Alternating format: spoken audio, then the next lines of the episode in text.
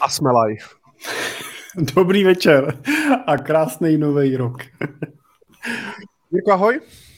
Ahoj Michale. Já jsem teda doufal, že po té televizní znílce to uvedeš aspoň jako moderátor televizních novin, ale nic. Ale nic, já si to nechávám na později. Víš, že já se musím vždycky na začátku rozehřát trošku. že jsem nervózní, z té znělky mě ještě potí ruce se. A teď jsem zjistil jednu nemilou věc. Bouchl jsem si tady do lustr do lustru a mám všude po stole krev. Takže si budu muset dát na úvod na chvilku pauzu a utřít si stůl. To je skvělé. Uh, nicméně, já to uvedu, takže krásný den, krásný večer. Uh, máme třetí den, třetí den v novém roce, je to tak? Ano, ano třetí den, třetí večer v novém roce, takže vítáme vás všechny, kteří se rozhodli koukat eh, živě. Těch si samozřejmě vážíme nejvíc, ale samozřejmě zdravíme i všechny do podcastu, ať už zrovna běháte, nebo vaříte, žehlíte, jedete autem a tak dále, protože naši Money Talk Show si vždycky můžete pustit následující dny i ze záznamu právě ve vašich podcastových aplikacích, buď v podcastu Cesta rentiera, což je Jirkův podcast, a nebo Dobře, furt se to nenaučil. A nebo v mém podcastu Finance prakticky. Vím, jaký máš podcast, ale nevěděl jsem, že to má říct. Já. Čekal, jsem, čekal jsem nějaké do, do, doplnění. Uh, takže, takže tak, vítáme vás u desáté Money Talk Show. Eh, dneska máme připravené opět spoustu zajímavých témat a odkazů a zajímavých doporučení na knížky eh, a tak dále, tak doufám, že tady s námi zůstanete až do úplného konce. Jirko, já se zase u tebe slyším a já nevím, jako čím, čím to je. Hmm, to už jsme řešili, To už jsme řešili, já vím, no. Tak nechceš stát do sluchátek? tak dáme si pauzu, já si půjdu umít prst od krve, ty si dáš sluchátka. Vrátíme se po krátké reklamní pauze. Moment, uh, tak vydržte.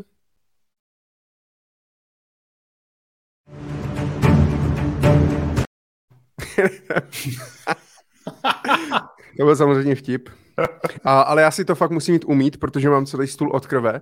Takže svůj úvod mám za sebou a Jirko, uh, můžeš něco říct na začátek. Můžeš poděkovat třeba Čiku, protože uh, Čiko se inspiroval od Lea z minulého dílu a poslal nám 20 korun jako poděkování za naši skvělou práci a my si toho nesmírně vážíme. Doteď eh, jsme nezjistili, kde ty peníze jsou, tak eh, doufáme, že někdy k nám doputují, někdy nám je eh, Google snad i třeba pošle na účet nebo, nebo něco, tak uh, posílejte dál. Samozřejmě na našich YouTube, YouTube kanálech, na Facebooku na Litkinu to nejde a protože i na Litkinu a na Facebooku blbnou komentáře, tak budeme rádi, když se k nám připojíte spíš na YouTube, kde všechno funguje bez problému, můžete se zapojit do diskuze, do živého chatu a, a tak dále. A můžete samozřejmě právě v tom živém chatu i nám poslat takhle 20 eh, korun, 10 korun, 100 korun, 100 euro. Eh, můžete nám poslat nějakou sticker s nějakou hezkou nálepku jako poděkování. Budeme samozřejmě eh, moc rádi, protože zatím nemáme žádný merch, nemůžete si koupit žádné mikiny Money Talk Show. Hashtag money, Uh, přemýšlel jsem, že by jsme udělali mikinu, tady by byl teda hashtag money a, a vzadu bychom měli jako dvě hlavy svoje. Víš? Jako Jirka. A... To bych chtěl nosit. takže, takže tak, a já už si jdu fakt umít ten prst a ten stůl, takže dávám chviličku slovo, slovo tobě a za chvíli se vrátím. No děkuju, Michale, to jsi hodnej.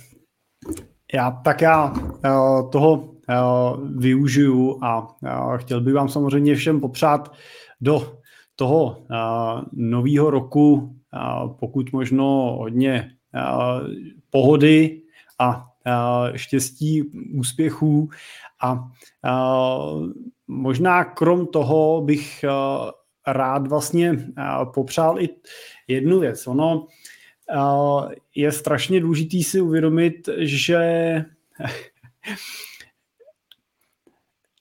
máme na začátku každý roku snahu udělat si spoustu předsevzetí. a, a říct si, co v tom roce chceme a co ne, nechceme. Někdo z nás chce hubnout, možná mnoho z nás po těch Vánocích chce něco schodit. Ficentra budou zase nějakých pár týdnů plný zatím teda asi jenom navočkovaných, navočkovaných lidí, jestli se teda nezměnilo nic v těch vyhláškách a, a dlouho nám to nevydrží. A, a mně se hrozně líbil a oslovil mě citát našeho pana prezidenta s velkým a, P, a, pana Havla, a, který vždycky říkal, že je důležitý si všechno naplánovat, ale tak je důležitý nechat nějaký prostor náhodě a nechat nějaký prostor tomu, že věci nemusí výjít tak, jak si zrovna představujeme, a asi kdo znal jeho život, tak chápe, proč o tom takhle mluvil. A myslím si, že to patří i do těch našich životů. To, že, to, že někdy prostě věci nevídou tak, jak chceme, může být nakonec zdrojem toho největšího štěstí a radosti, ale někdy si na to musíme počkat. Tak já vám samozřejmě přeju, ať vám letos vyjde všechno, co chcete, ale aby i to, co nevíde, tak pro vás bylo tím budoucím zdrojem štěstí a radosti. A vlastní zkušenosti musím říct, že vlastně nejvíc vzpomínám na ty období v mém životě, kdy ty věci vlastně nešly úplně tak, jak bych si představoval a, a kdy to stálo za starou belu a kdy jsme výdali z manželky mateřský ledničku a těšili jsme se, jak přijde další mateřská, tak, tak jako v tu chvíli to není nic příjemného, ale, ale dneska je to historka, kterou vám vyprávím a, a asi i do budoucna je to historka, kterou budete vyprávět spíš než to, jak jste si koupili svoje další luxusní auto a tak dále. Tak tak ať se daří v tom letošním roce. A nejenom posluchačům, Michale, ale i tobě, protože jsme se od nový roku neslyšeli. Tak... Děkuji. Jak si to vrátil úřadu práce za to, že vám tak pomáhali manž- s manželkou? No tak vrátil jsem to těma dvouma šikovnýma dětma, který určitě budou přinášet spoustu peněz na daních států, ne? Díky moc, díky moc Aleši, a taky přejeme hlavně štěstí, hlavně zdraví a tak dále. Vážíme si vaší podpory. Já jsem pořád ještě, já nevím, jestli jsem z toho zmatený, nemám tady náplast. Nevím vůbec, co se, co se stalo. Co se Michale, stalo. Michale, to já jen tak doplním, jo, ale uh, v podstatě pro zvýšení sledovanosti ty uděláš cokoliv, jo. Teda, tak slyšel jsi někdo, že krev vtáhne, jo, tak... to nevím. Tak to uvidíme, nevím. uvidíme. Tak, No tak pojďme se do toho, pojďme se do toho pustit. Vy nás samozřejmě můžete zahrnout dotazy na věci, které vás zajímají. Ehm, já musím říct, že já bych se chtěl vyhnout dotazům, co nás čeká v roce 2022 a do čeho investovat v roce 2022, protože eh, toho je jako všude plno takže těmto tématům bych se chtěl vyhnout, ale Jirka si určitě něco připravil, takže by zase bych tě o to nechtěl samozřejmě uh, obrat. Uh, tak Jirko, co jsi, nebo připravil jsi nějaké téma? My jsme se bavili, že už tak je takovým zvykem, já doufám, že to teda nebude každou Money Talk Show teďka po následující celý rok. že každou Money Talk Show Česká národní banka vždycky zvedne úrokové sazby, takže na konci roku 2022 bychom byli někde kolem, řekl bych, základní sazby eh, někde kolem 8-9%, tuším, kdyby jsme šli tady tímhle tempem. A myslíš, že to dělají kvůli nám? to nevím. to nevím. Myslím si, že mají, uh, myslím si, že mají jako jiný věci na práci, uh, první pondělí v měsíci v 8 hodin, i když Těžko říct, já nemám tušení, co dělá Aleš Michl, Jirka Rusnok, Olda Dědek, Tomáš Nýdecký. Pokud víte, co dělají, a no to snad není pravda. Je to, je to možný Čiko. Ale aby jsme pak to, aby pak ti lidi kvůli nám neschudli, Musíme jim dát nějaké, typ, nějaké typy. No počkej, musí říct, že nám Čiko poslal dalších 100 korun. Když pak to jo, jde v toho podcastu, ten vypadá, že máš záchvat. Takže děkujeme. To, ne, to neblbněte zase tolik, jo? Zas, a jako tady Rozříznu si další prst. Jo, za každý prstík jedna stovka. Děkujeme, dě, děkujeme moc. Já si myslím, že na úvod, na úvod to stačí.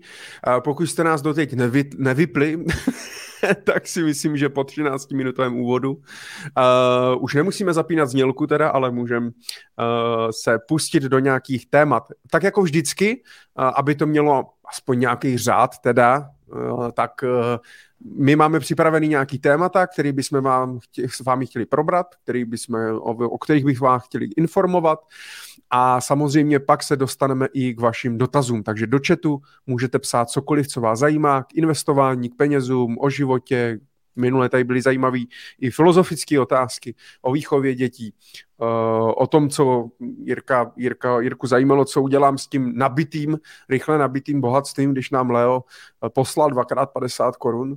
Takže ale já se zatím k těm penězům nedostal, takže zatím, zatím, zatím, zatím nevím. Uh, je otázka, je fakt, že budu muset napsat svý účetní, uh, jestli to nebudu muset zdanit vlastně teďka protože to někam přišlo a teď nevím, kde to leží vlastně. Že? Ale mě...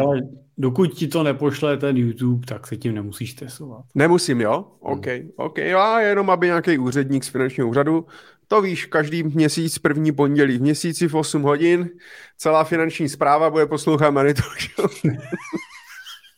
A asi a to doufka posvítíme. Takže zdravíme všechny z finančního úřadu, pana Rusnoka, dětka. Teď všichni nás poslouchají, tak to, těch, to jsou všichni ty posluchači. Teda.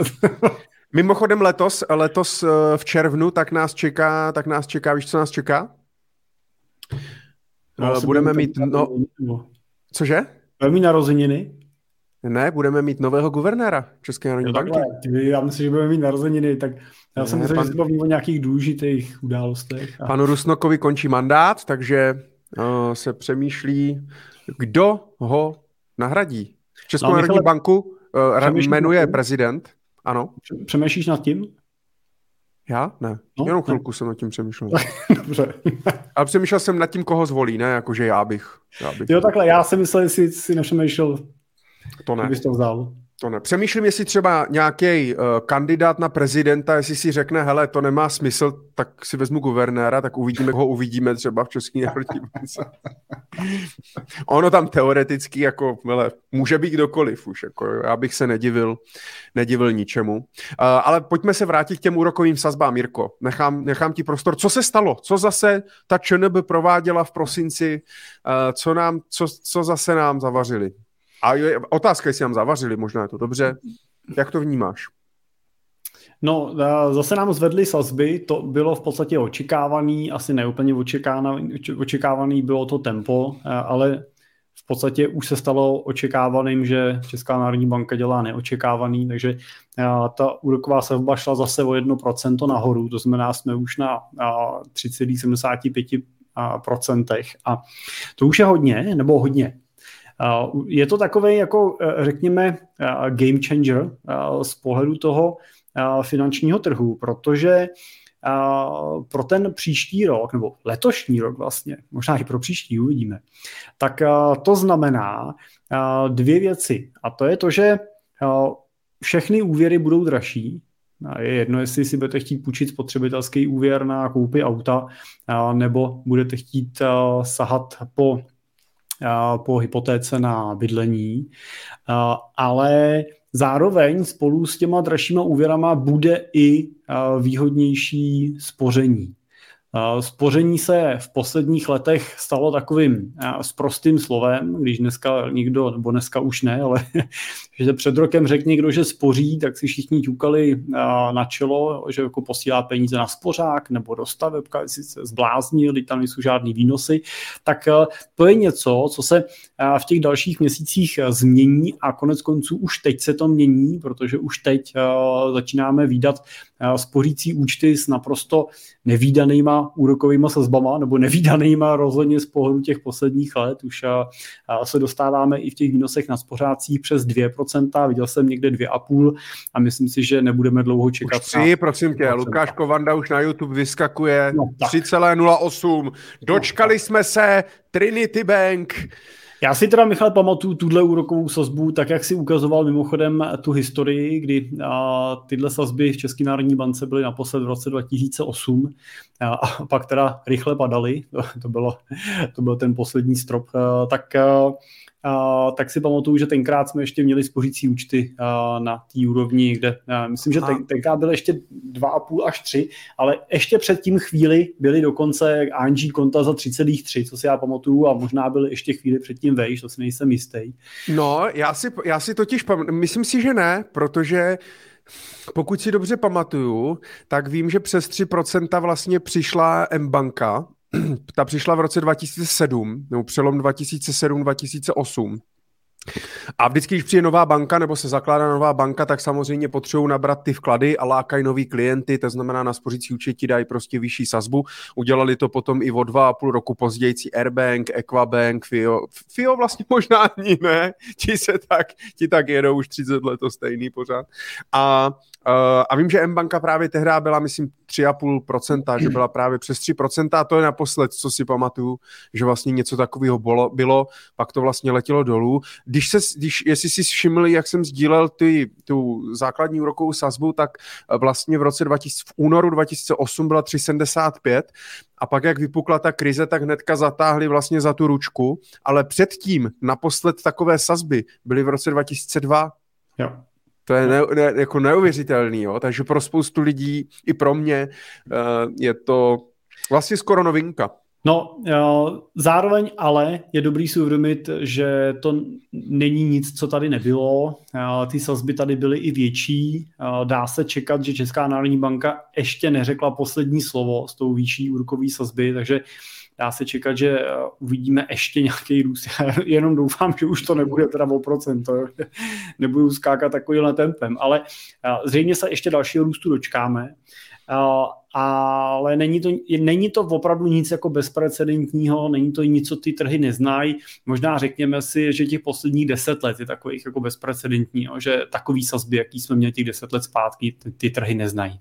A, a to, že jsme měli hypotéky pod 2%, je, je vlastně samo o sobě spíš anomálie, ale hypotéky nad 4%, nad 5% nejsou zas taková anomálie, není to nic jako extrémně divného a na těch rozvinutých trzích, který hypotéky znají už mnoho desítek let, tak ty sazby prostě v těchto těch eh, dimenzích se pohybují nebo historicky pohybovaly a, a teď zase teda minimálně u nás pohybovat eh, budou. Takže musíme se příští rok připravovat na to, že ty sazby budou 5% plus na, hypotékách, že asi se dočkáme i 6% uh, úroků, uvidíme a jestli bude, nebude pokračovat uh, podobným tempu, tak i vejš. Uh, a zároveň můžeme se těšit na to, že budeme moct i na těch spořících účtech u něco víc. Ale upozorňuji na to, že ta radost je jenom na oko, jo, to, protože pokud vám spořící účet dává 3%, tak opticky je to moc hezký, no ale pokud z druhé strany vám odtejká nebo inflace se užírá 6-7%, eh, no tak vám ty 3% nic moc eh, neřešejí.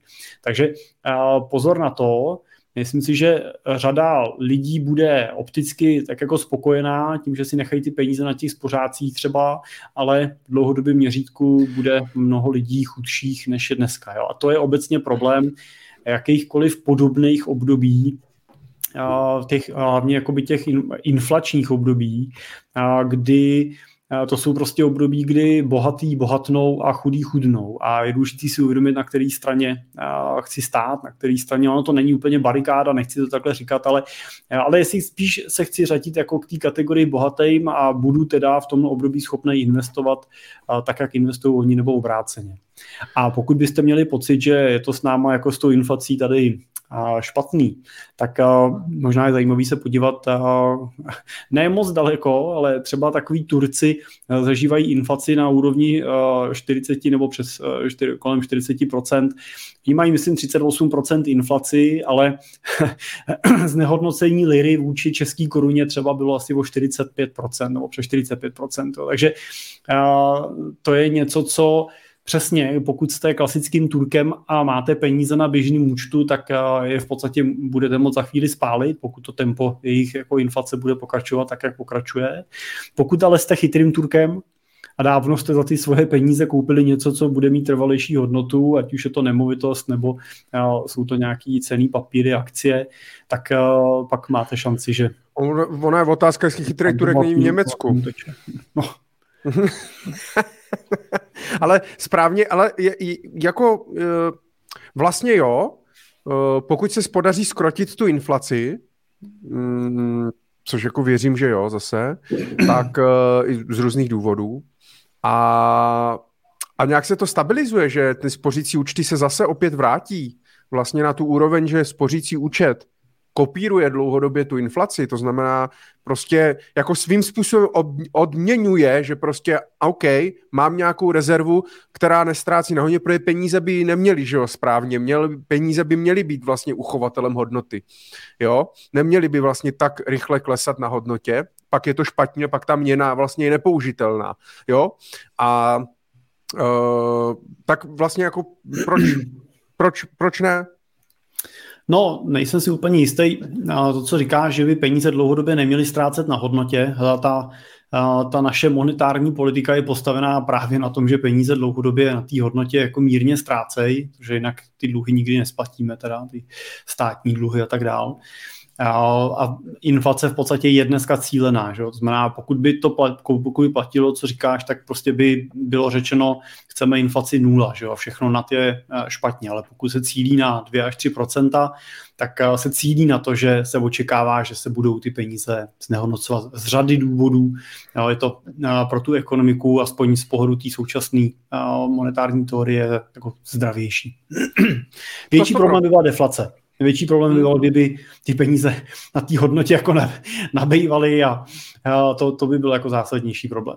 Jo, ale jo, jo, jo. Já jenom doufám, že se to prostě trošku sta- zastabilizuje a, a prostě když budu mít rezervu na spořícím účtu, tak nebudu prostě prodělávat 3-4%, ale tak nějak to aspoň prostě to a samozřejmě musím, vždycky musím investovat. Vždycky prostě, abych jako vydělával, abych tvořil, nebo vydělával, abych prostě tvořil nějaký majetek, tvořil nějaký hodnoty, tak musím investovat. Jo, to je tak, to, firma, aby rostla, musí investovat do lidí, do strojů, do nových inovací, prostě do nových věcí a tak dále, aby mohla tvořit nové výrobky, nové služby, prostě mohla růst a tak dále. S tím majetkem je to stejný. Samozřejmě pokud prostě člověk sedí na těch penězích, ani s nima nedělá, tak je možná lepší utratit spíš. Já s tebou souhlasím a naprosto. A je strašně důležité jenom si uvědomit, jako to, co říkáme, že investovat neznamená nutně jenom vkládat peníze do nějakých finančních produktů nebo nástrojů, ale investovat můžete a měli byste primárně sami do sebe ať už je to do vašeho zdraví, do vašeho, řekněme, společensky normálního života, že člověk má nějakou rodinu a tak dále, nedívá se na všechno jako na výdaj, jo, jako na, na, na, pasi, na jedno dítě pasivum, druhý dítě pasivum, manželka pasivum, na mateřský, jo, a tak dále. A není to všechno jenom matematika, ale to, co je zásadní, samozřejmě investovat i do svého vzdělání. A to je, občas mám pocit, že a mladí lidi, když pak se na mě někdo obrací s dotazama z toho typu, je mi 18, 19, jsem na škole a začínám si teda někam spořit a mám od rodičů penzíku, jak si tam něco připosílám, nebo posílám si tady něco do ETF, to je samozřejmě super, ale to, co byste teda v tomhle věku měli hlavně dělat, tak jako hledat teda informace a tlačit do sebe data, protože to vám vydělá víc než ta pětistovka, kterou odložíte. Tím nikoho od toho nezrazuju, protože samozřejmě složený úročení je magie, prostě, že jo, vidíte, co to dělá v čase, vidíte, že z té pětistovky to udělá moc a jestli tu pětistovku máte večer prostě propít v hospodě, tak samozřejmě si ji radši dejte do toho ETF, ale jestli tu pětistovku můžete investovat do toho, že si koupíte každý měsíc jednu knížku a tu si přečtete, nebo si zaplatíte některý z Michalovo kurzů na, na, naučme se, Michale, seš, jestli jsi mal správně, jestli si správně pamatuju, aby si neřekl, že si nepamatuju, tak, tak, tak podle mě je to mnohem lepší investice než ta pětistovka do toho ETF, protože vám tahle investice vydělá v dalších letech násobně víc, než by přineslo to ETF. A pak do něj posílete tisícovku. No. A když tomu něco dáte Jirkovi jako do zprávy, tak v pohodě taky. OK. Okay. Nechce, nechceme samozřejmě odradit. Jirka samozřejmě bere až od 5 milionů měsíčně a 100 milionů jednorázově. Přesně, ale od zítka to budeme zvyšovat na 200 milionů jednorázově. takže pospěšte si udělat rezervace. Uh, takže tak. OK, to znamená ČNB, vyšší úrokové sazby, to znamená samozřejmě horší uh, horší pro dlužníky, pro nový úvěry, to znamená úvěry se zdražují uh, uh, logicky, protože samozřejmě chcou trošičku trošičku jako aby stlumit i to, aby si lidi nebrali tolik úvěru, aby si nebrali na blbosti, na hlouposti a tak dále. A, a trošku zabrzdili i třeba tu poptávku po těch nemovitostech a, a, a, a podobně. A samozřejmě a za druhou stranu to má plus i pro nějaký střadatele, spořílky a tak dále, že prostě zvyšují se. Teď třeba, jasně, teď třeba uh, dluhopisové fondy uh, tak mají problém, protože samozřejmě, když rostou rokové sazby, tak cena dluhopisů klesá, ale ono se to potom ono se to potom jako vyrovná za čas a pak i ten výnos do splatnosti s těma novýma dluhopisama a tak dále, tak bude, uh, tak bude i celkem zajímavý. Otázka, jestli se vrátí zase do hry třeba fondy peněžního trhu, který v podstatě 10 let jako nikdo nezná, jo, a tak dále. Takže proč ne? Ale, jak říká Jirka správně, to, že Lukáš Kovanda nám vyskakuje na YouTube a hlásí, uh, máme spořící účet za 3%, tak to neznamená, že mám vzít všechny svoje peníze a dát je na spořící účet za 3% s radostí, že, že, že to. Ale zase možná pořád lepší dát 3% na, na, dát to na spořící účet, než si koupit nějaký junk bond, nějaký prašivý bond, nějaký no-name firmy prostě tady za 5%. No když jsme u toho, já jsem si tady nachystal nějakou novinku, tak a když se bavíme zrovna o těch úrocích a tak dále, tak tady, tady, tak tady nazdílím, nazdílím, uh, jeden článek od našeho kolegy Martina Dočekala, eh, který vede eh, zajímavý web dluhopisář.cz, kde analyzuje eh, různé právě dluhopisové emise českých firm, kteří si půjčují peníze právě formou dluhopisu. No a vzal si tady na paškál známé největší realitka dneska v České republice, MM Reality, a e, která si půjčuje e, opět e, nějaké peníze od investorů. No, udělali dluhopisový program zhruba za 100 milionů korun, tuším, mám pocit, ano, 100 milionů korun, s tím, že u kupon, prosím vás, kupon to znamená úrok, který bude vyplácet ten dluhopis, je 4,1 na sedmiletý horizont. Takže máte takový sedmiletý termínovaný vklad s úrokem 4,1 před zdaněním. Po zdanění je to kolik, Jirko? Myslím si, že nějakých 3,48, no, takže necelých 3,5% v čistým, takže plus minus o půl procenta teda dostanete víc než na spořícím účtu. Rozdíl ale eh, v té rizikovosti a flexibilitě se absolutně jako prostě nedá, nedá srovnat. Uh, já jsem to dával i na Facebook, uh, myslím si, že po těch dluhopisech se jenom zapráší, uh, protože prostě prodejci budou namotivovaní vysokou, vysokou provizí. A proč ne, ale už jenom to, že firma MM Reality za prvý teda mě je absolutně jako nesympatická, myslím si, že je největší z toho důvodu, že šli prostě cestou té té kvantity, to znamená nabírají všechny, kdo má nohy, ruce, prostě bez rozdílu jako vzdělání, odbornosti a tak dále. Druhá věc je, že samozřejmě ta firma je extrémně zadlužená, Třetí věc je, že vlastně měla mít, eh, měla se spojovat uh, ze společností Arca Capital, o které jsme se v předchozích Money Talk Show bavili několikrát. Myslím, Arca měla vlastně vstoupit a koupit podíl v MM Reality, ale vzhledem k tomu, že Arca je tam, kde je, uh, tak z toho sešlo. A už jenom toto jsou prostě nějaký indicie, který mě prostě jasně dávají najevo. Když bych nebral v potaz, ono jako i kdyby Eh, ten dluhopis neměl úrok 4,1, ale měl, měl úrok 8%, tak prostě i tak ta, prostě ta společnost je pro mě natolik riziková, že by musela prostě mě dát 15-20%, ale je otázka, ani tak bych vlastně do ní neinvestoval, protože vlastně nechci být věřitelem ani tady té společnosti, ani se mě nelíbí, nechci nějak podporovat, ale eh, minimálně aspoň by ten výnos, to znamená tu cenu těch peněz, který vám za to platí, že jim půjčíte, tak by byl třeba adekvátní eh, tomu, tomu riziku. Jo? Vemte si, že minule jsme se tady bavili o tom, že FIO banka si půjčuje vlastně za 5%, Jirko, že to bylo? 5%. Jo. A uh, a to je, to, bank, to, je, to je banka se skoro milionem klientů. Prostě řekl bych, že FIO banka je řízená, jakoby, že je zdravá ta společnost. Myslím, že nedělal jsem nějakou extra analýzu, ale mám pocit, že FIO je poměrně jako zdravá, že jako ne, ne, není nějak extra prostě zadlužená, je zisková a daří se jí.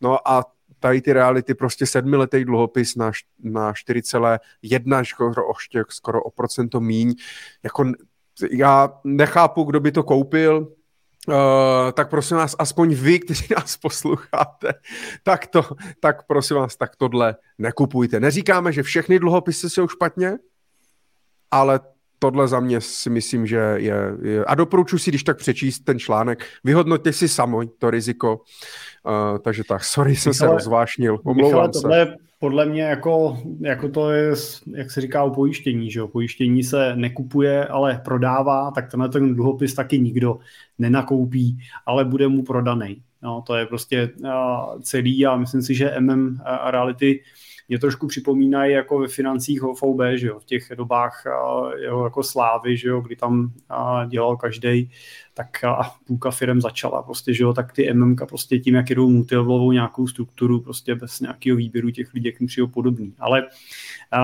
od, odbočím, když odbočím od MM, tak ty vůbec jako ty fixní kupony v té době současný jsou těžký. Jo. To je, já třeba jsem řešil teď v prosinci s novým klientem, který nám investoval přes 15 milionů korun, je to rentier a investoval peníze z prodeje svojí firmy nebo části podílu, který získal prodejem firmy. A, když jsme rozkládali to jeho portfolio, tak on říkal, no já mám ještě tady, ještě mám tady nějaký termíňák v bance. Říkám, no a na, ho máte dlouho v té bance? Říkám, na, de, na deset let ho mám. na deset let ho máte a za jaký úrok ho máte? A ono 2,5%. No, a to už bylo v té době, v prosinci už byly první spořící účty i s 2,5% sazbou. Jsem říkal, to je, a říká, jak ho máte starý? A on říká, no rok. No, tak rok stačil na to, aby úplně zdevastoval vlastně jakýkoliv potenciál takovýhle investice, nejenom vzhledem k inflaci, ale i vzhledem konkurenci. Bylo to teda u bezpečného, in, bezpečný instituce a, a čest, čest jí, že mu umožnila ty peníze bez nějaký ztráty kytičky vybrat, ale teda samozřejmě mu nevyplatili žádný úrok, ale i s tou realizovanou ztrátou na tom desetiletém horizontu se mu jednoznačně jako vyplatilo ten výběr dělat. Tak jenom pozor na to, prostě v těchto dobách rostoucích sazeb ty fixní kupony jsou prostě rizikem. A ono obecně, jako by zafixovat si někde peníze za něco, ať už za to, že mě dají levnější poplatek, nebo že dostanu nějakou výhodu, nebo prostě cokoliv. Já moc nemám jako fixaci rád. Já moc nerád se jako u investičních věcí se nerád jakoby fixuju na nějakou dobu, že to musím mít. A když už, tak minimálně prostě diverzifikovat samozřejmě, jo protože několikrát i ty, i já jsme se potkali s tím, že někomu byl prodaný dluhopis nějaký firmy a byl třeba v pohodě, jako jo, jo a no ale e, bylo to na pět let a ten, co to prodával ten člověk, tak tomu investorovi, nebo tomu drobnému investorovi, e, tak tam dal třeba 95% všech peněz.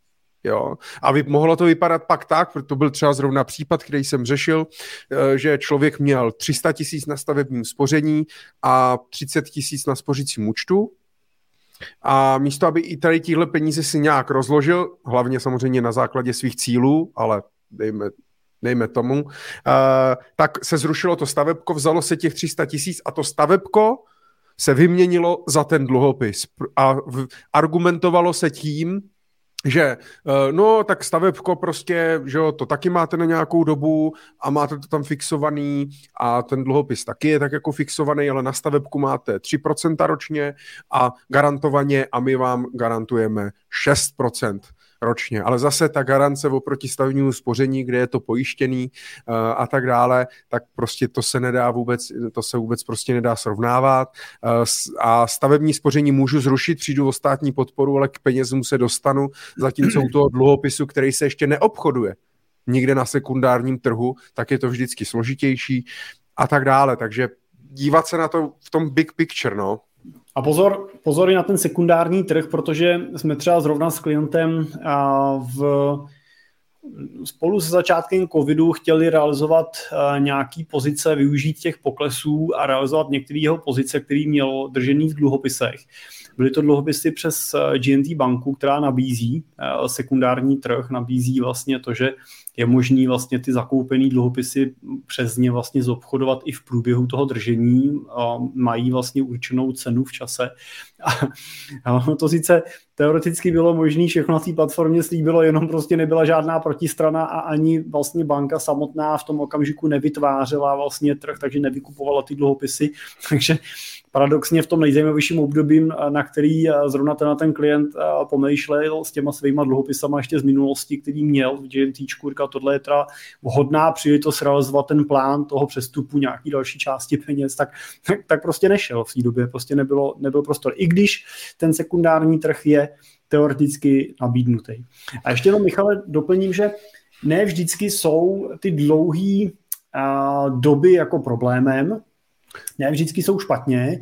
Oni jsou špatně v těch dobách současných, kdy ty sazby jdou nahoru. No.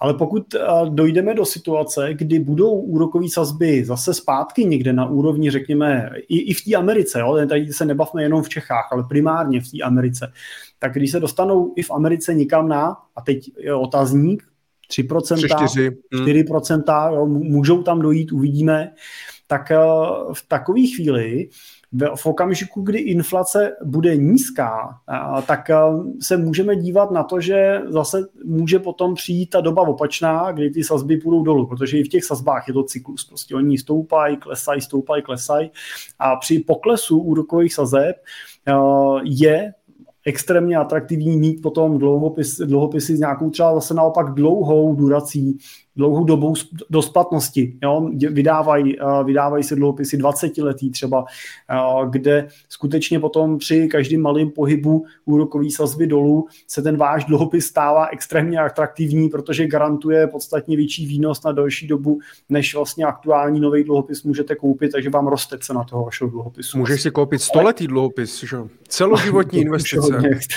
Ale bavíme se o těch, bavíme se o těch státních dluhopisech jo. a bavíme se o těch burzovně obchodovaných podobných, jo, který buď si držíte sami, nebo je držíte, což je mm. složitý, ale držíte je třeba přes nějaký ETF nebo fond. Já mám k tomu dvě věci. První věc je, že bychom samozřejmě měli, a vy byste měli, eh, v soupisce majetku, kde si evidujete, co máte za aktiva, má nějakou hotovost, nějaké dluhopisy, nemovitosti, akcie, krypto, zlato, cokoliv prostě, takovou soupisku majetku, tak byste měli i mít tam napsanou vlastně tu likviditu, to znamená, měli byste u těch jednotlivých aktiv, no klidně na ose, prostě napsat, ke kolika penězům se dostanu hned, ke kolika za měsíc, ke kolika za půl roku, ke kolika za dva roky, za pět let.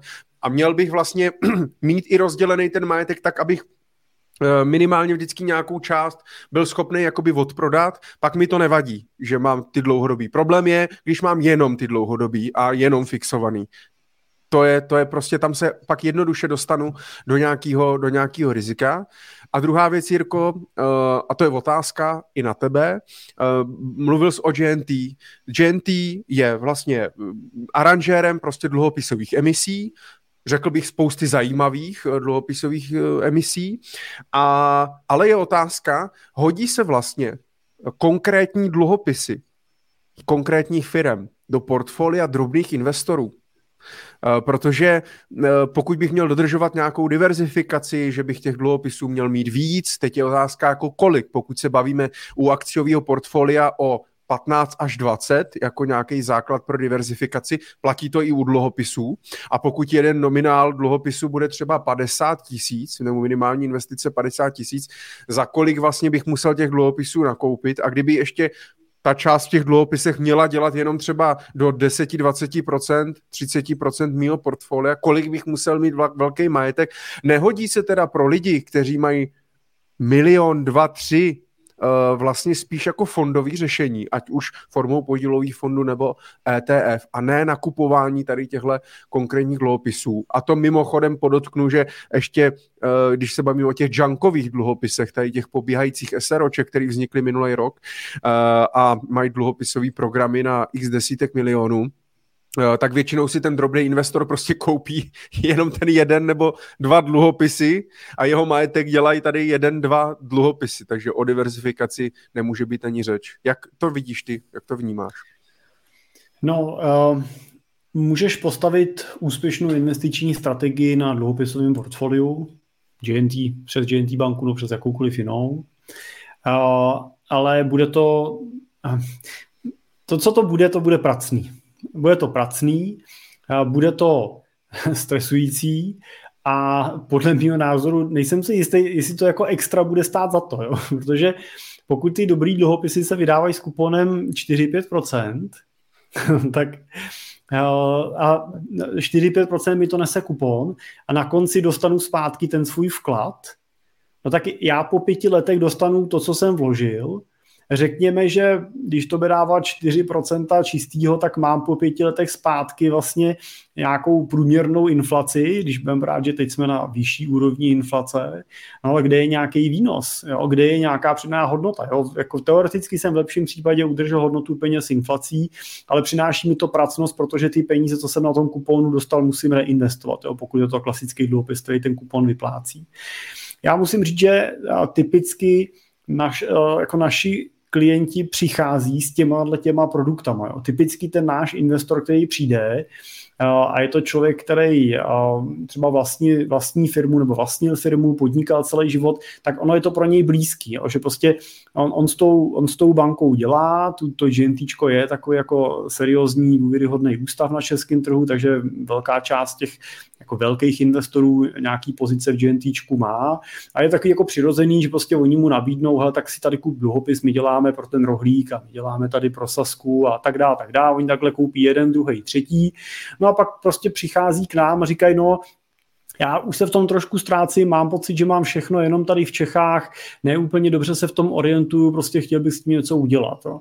A říkám, tak ukažte, jak to portfolio vypadá. On, on vyndá dvě, dvě a čtyřky jo, uh, hustých řádek, prostě, na kterých má vypsaný, kterou, kde dluhopisovou emisi má, protože u GNTčku koupil všechno, tak začal kupovat Pentu a nedej bože si koupil něco ještě přes Arku a, a tak dál a tak dál.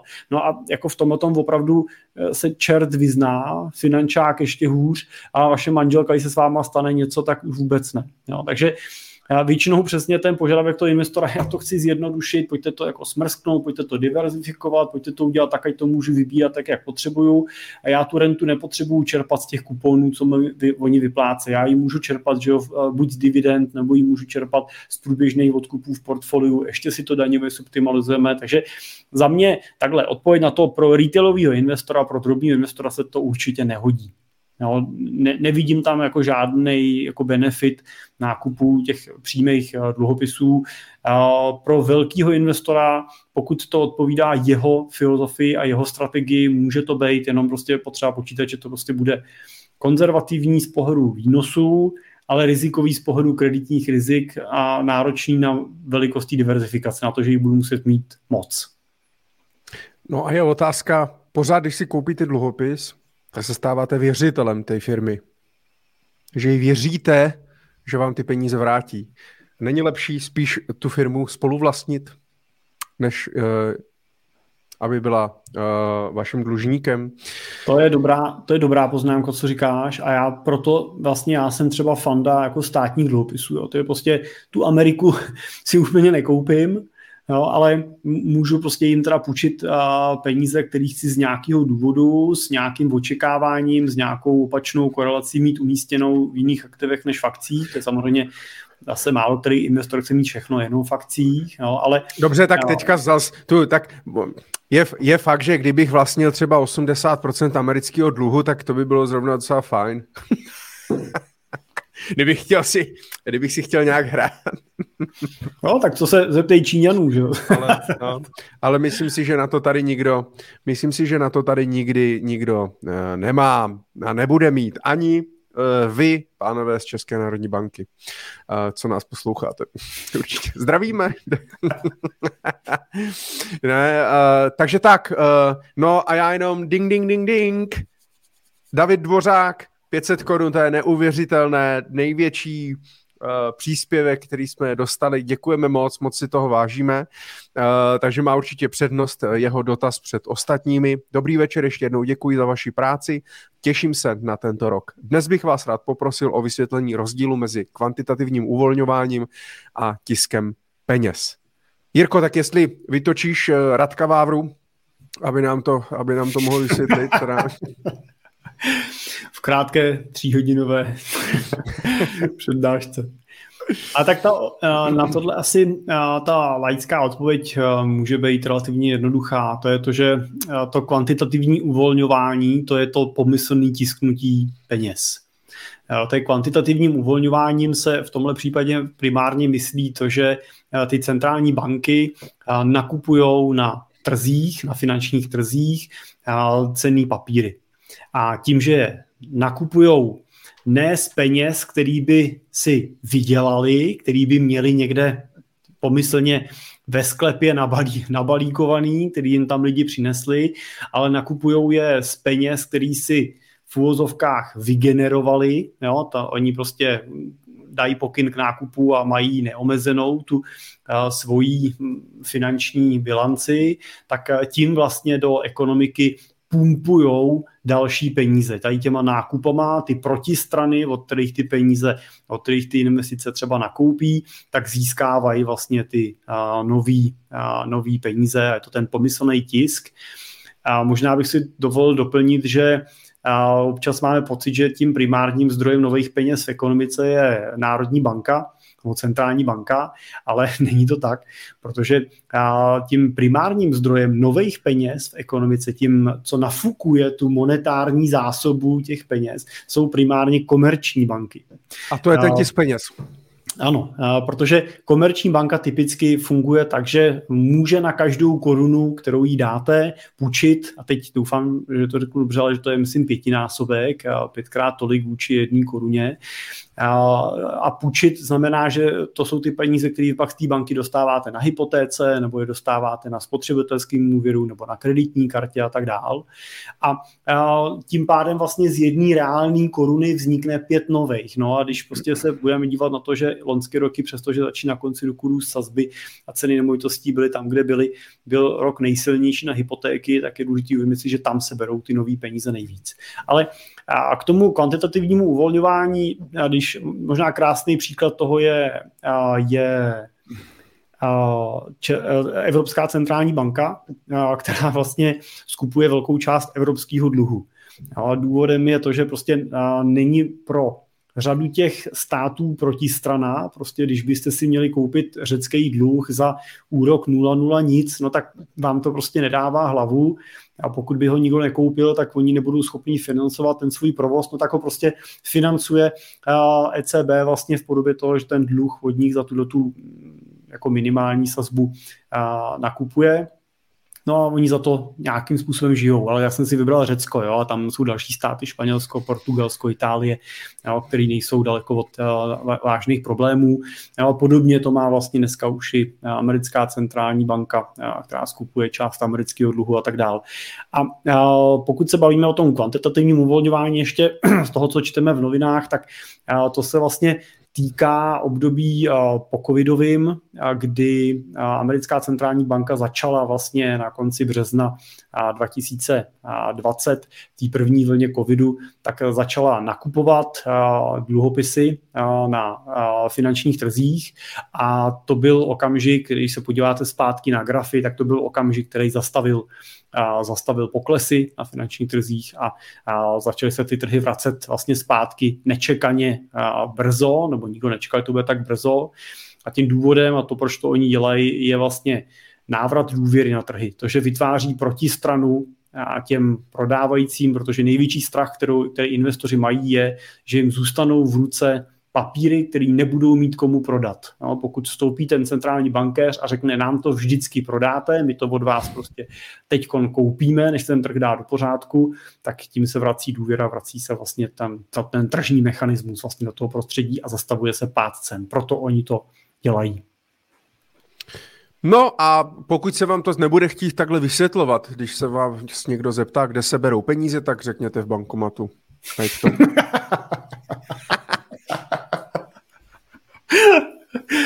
no, tak tohle bych doma neskoušel na děti. OK. Uh, pojďme, píšete dotazy, my jsme moc, moc, moc rádi. Děku, díky za to, že to s námi sdílíte, aspoň je to takový interaktivnější. Já si je tady označuju hvězdičkou a určitě se samozřejmě k ním dostanem. Uh, pokud samozřejmě váš dotaz zvýrazníte uh, finančním příspěvkem, dostane se na něj dřív. si využít, ne? Monetizovat naší Money Talk Show. Když nemáme ten merch ještě. A uh, Jirko, Máš uh, ty ještě krom zvýšení úrokových sazeb po ČNB něco připravené? Já tady mám pár věcí, které bych chtěl sdílet, ale dám určitě prostor ještě tobě, jestli chceš. Mám, Michala, jednu myšlenku. Já jsem připravoval před Vánocema článek o takzvaném FOMO efektu. FOMO v překladu znamená Fear of Missing Out, to znamená strach z toho, že vám Eh, že vám ujede vlak pomyslně, že vám uteče něco, co zrovna se děje a vy nestihnete na ten vlak nastoupit. Eh, připravil jsem ho proto, protože ten, ta současná situace na trhu, to, kdy jsou vlastně veš, v podstatě veškerý aktiva na nějakých svých maximech, tak ona skutečně hrozně moc svádí k tomu, když se podíváte zpátky, že můžete hrozně snadno mít obavu, že vám něco utíká. A to pak vede k tomu, že děláte zbytečné chyby. Tohle není nic nového, je to, je to prostě klasický jev, který k tomu investování patří, patřil a vždycky patřit bude, ale je důležité si uvědomit, jak ho kdo z nás prožívá. A já jsem jenom definoval takový, nebo zkusil jsem definovat takový tři základní úrovně, se kterými se podle mě teď můžeme setkávat, toho FOMO efektu. Tou první je dlouhodobý strach z toho, že vám ujíždí vlak, to je prostě takový, když se podíváte na ten index a podíváte se na to, co dělá v posledních uh, letech, tak uh, můžete mít prostě pocit, že jste nestihli nastoupit do něčeho, co jste nastoupit uh, měli. Dalším takovým příkladem, jenom hledal jsem schválně, jak vypadá třeba v posledních jako nějaký, nějakých 50 letech nejzískovější akcie, tak pro zajímavost takovou akcí byl třeba akcie Philip Morrisu, aktuálně teda se ta firma jmenuje Altrie, je to výrobce tabákových, ano, přesně tak, Michal ukazuje výrobce tabákových výrobků, a cigaret a podobně, dneska elektronických cigaret z velké části. A kdybyste si ji v roce 1970 koupili za 10 tisíc, tak dneska byste měli, je to teda 52 let, tak dneska byste měli 254 milionů. Je to teda včetně reinvestovaných dividend, protože tahle firma je velkým jako dividendovým tahounem. Dala se koupit i na český burze. Teď mám pocit, že se stahuje z české burzy, což je celně pro českou burzu škoda. Uh, tak uh, ta snaha o to najít dalšího Filipa Morise, Coca-Colu, Apple a podobný, tak uh, může Ale být... Teslu ne?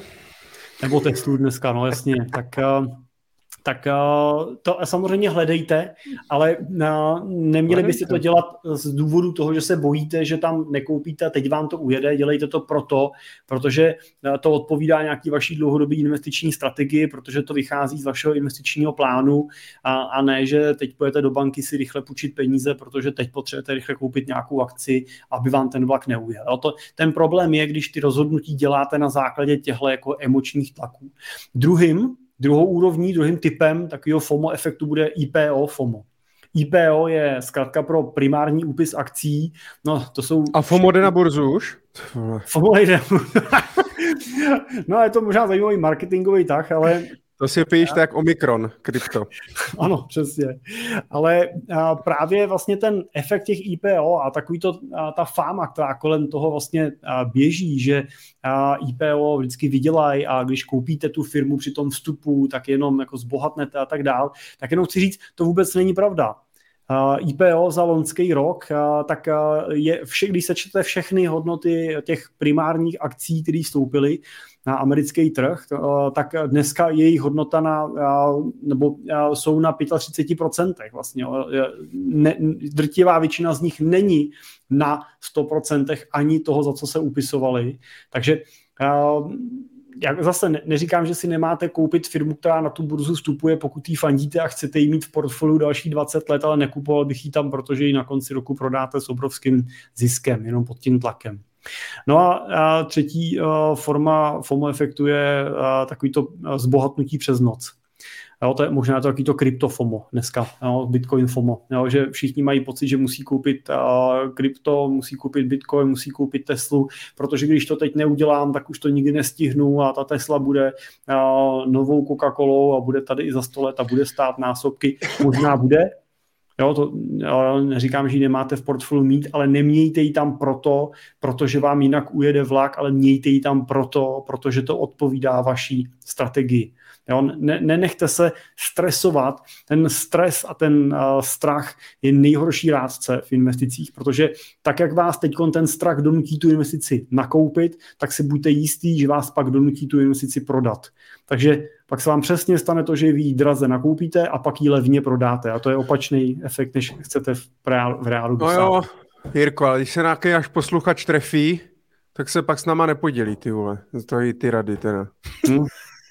Těžko říct, no. A pokud, pokud, byste, pokud byste nechtěli, aby vám teda FOMO uteklo, tak se samozřejmě můžete podívat i na nový magazín v Lesku Hej FOMO, kdybyste nevěděli, co třeba mladá generace eh, řeší zrovna a tak dále, tak se můžete podívat na FOMO feed a můžete se uh, ne, to bude, Michal, asi trošku jiný FOMO, ne? Čím se uh, dnešní mládež... No tak je to, není to taky, je to FOMO prostě. Abys neměl strach, aby ti to neuteklo, můžeš požádat o newsletter a nic ti neuteče z dnešní generace mladých. Já čtu špatný média, teda slyšet. tak tak. Podle mě ještě z Bloombergu nepřišlo. No. Tak jenom uh, takový čtyři typy, jak tomu FOMu, jak tomu, jak tomu strachu se můžete bránit tak první, čím bych začal, je uvědomte si svoje vlastní životní priority a vykažete se na to, co vám jako říká někdo jiný. Jo, protože to, že vám někdo vypráví příběh o tom, jak hrozně rychle zbohatnul, jak se veze na vlně nějaký investiční strategie, to vás vůbec nemusí trápit. On má prostě jiný životní příběh a jiný nastavení. A druhý takový, jako pracujte na vlastních cílech. Můžeme udělat merch? můžete si koupit i tričko FOMO. Pracujte, pracujte na dosahování vlastních cílů, definujte ty cíle, definujte cestu k ním a buďte trpěliví, protože jako ta trpělivost je to, co přináší ten úspěch v životě. A to, co bych doporučil, je preferujte jako živý setkání, no, živí lidi před uh, nějakou virtuální uh, sítí, před tou nereálnou sítí, kterou snadno jako konzumujeme prostě z mailů a konzumujeme ji z, z Facebooku a z čeho z YouTube a tak dále. A uh, to čtvrtý uh, souvisí, no, jestli nechcete mít FOMO, tak ty sociální sítě úplně vypněte. No. Zapněte jenom to první pondělí měsíci, uh, ten YouTube, uh, mrkněte na nás a pak to můžete vypnout a už nemusíte řešit. No. To, co zásadně pomůže, je, když budete mít nějaký koncepční plán, když budete mít nějakou vlastní strategii, kterou můžete dlouhodobě Mějte plán. Tak. plán. S tím by tě můj otec poslal já to nesmím říct. Slíbil jsem, že nebudu zprostý. Ale a tak, tak díky. Díky za vzdělávací okénko, bylo to příjemné. Takže FOMO. FOMO. No, zajímavé. Zajímavé k zamyšlení. Tak jo, jdeme dál, Mirko, ano, můžeme jít dál. Uh, já samozřejmě opakuju, eh, pokud se chcete na něco zeptat, tak můžete s námi diskutovat eh, po chatu, pokládat nám nějaké otázky. Eh, pokud budou zajímavé, tak my se k ním dostaneme. Samozřejmě dostaneme se, všechny otázky jsou zajímavé. Nebojte se zeptat, žádná otázka není, není hloupá. A já jsem si minule, Jirko, ještě prosím zkontroluji, jestli náhodou někdo na Facebooku něco nekomentuju, na LinkedInu a tak dále. A ať se můžem, ať se můžem podívat. Leo tady píše ještě, že taky měl FOMO, probudil se s FOMO, bál se, že mu uteče IPO. Coinbase, Coinbase je vlastně kryptoměnová burza a směnárna, koupil hned cca po 10 minutách po uvedení na trh, nyní je minus 38%, dno měl přes 50, minus 50%. Super zkušenost, dnes jsem již poučen.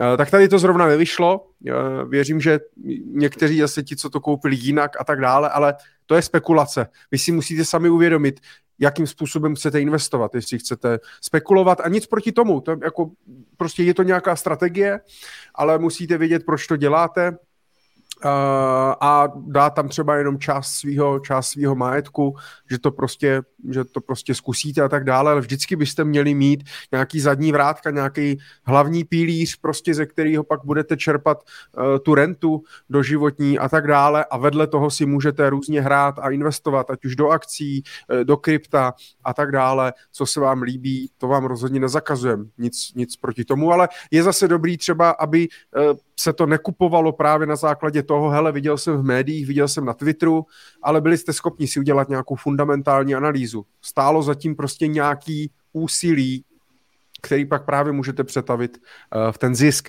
Většinou to tak v životě prostě funguje, no. Nic není zadarmo. Takže tak. Jirko, já bych chtěl sdílet eh, dvě, dva, dva takové pořady, uh, kterých jsem minule nestihl, protože jsme byli nějací dlouhý. Uh, takže chtěl jsem jenom sdílet pro zajímavost, protože jsem po dlouhé době, už teda v minulém roce, tak jsem znovu si vzpomněl na jeden takový seriál, Nevinné, Nevinné lži, uh, který vysílala Česká televize, už je to teda dávno, 2013. Uh, eh, bylo jakoby víc dílů různých příběhů, ale ten nejzajímavější s finanční tématikou, tak byl tady ten s Ivanem Langmajerem, uh, jmenuje se to Druhý dech, a má to zhruba asi hoďku, myslím, nebo hoďku něco. A my se a... teď pustíme, Michale. čas, bys, čas bychom na to měli, dobře, pouštím.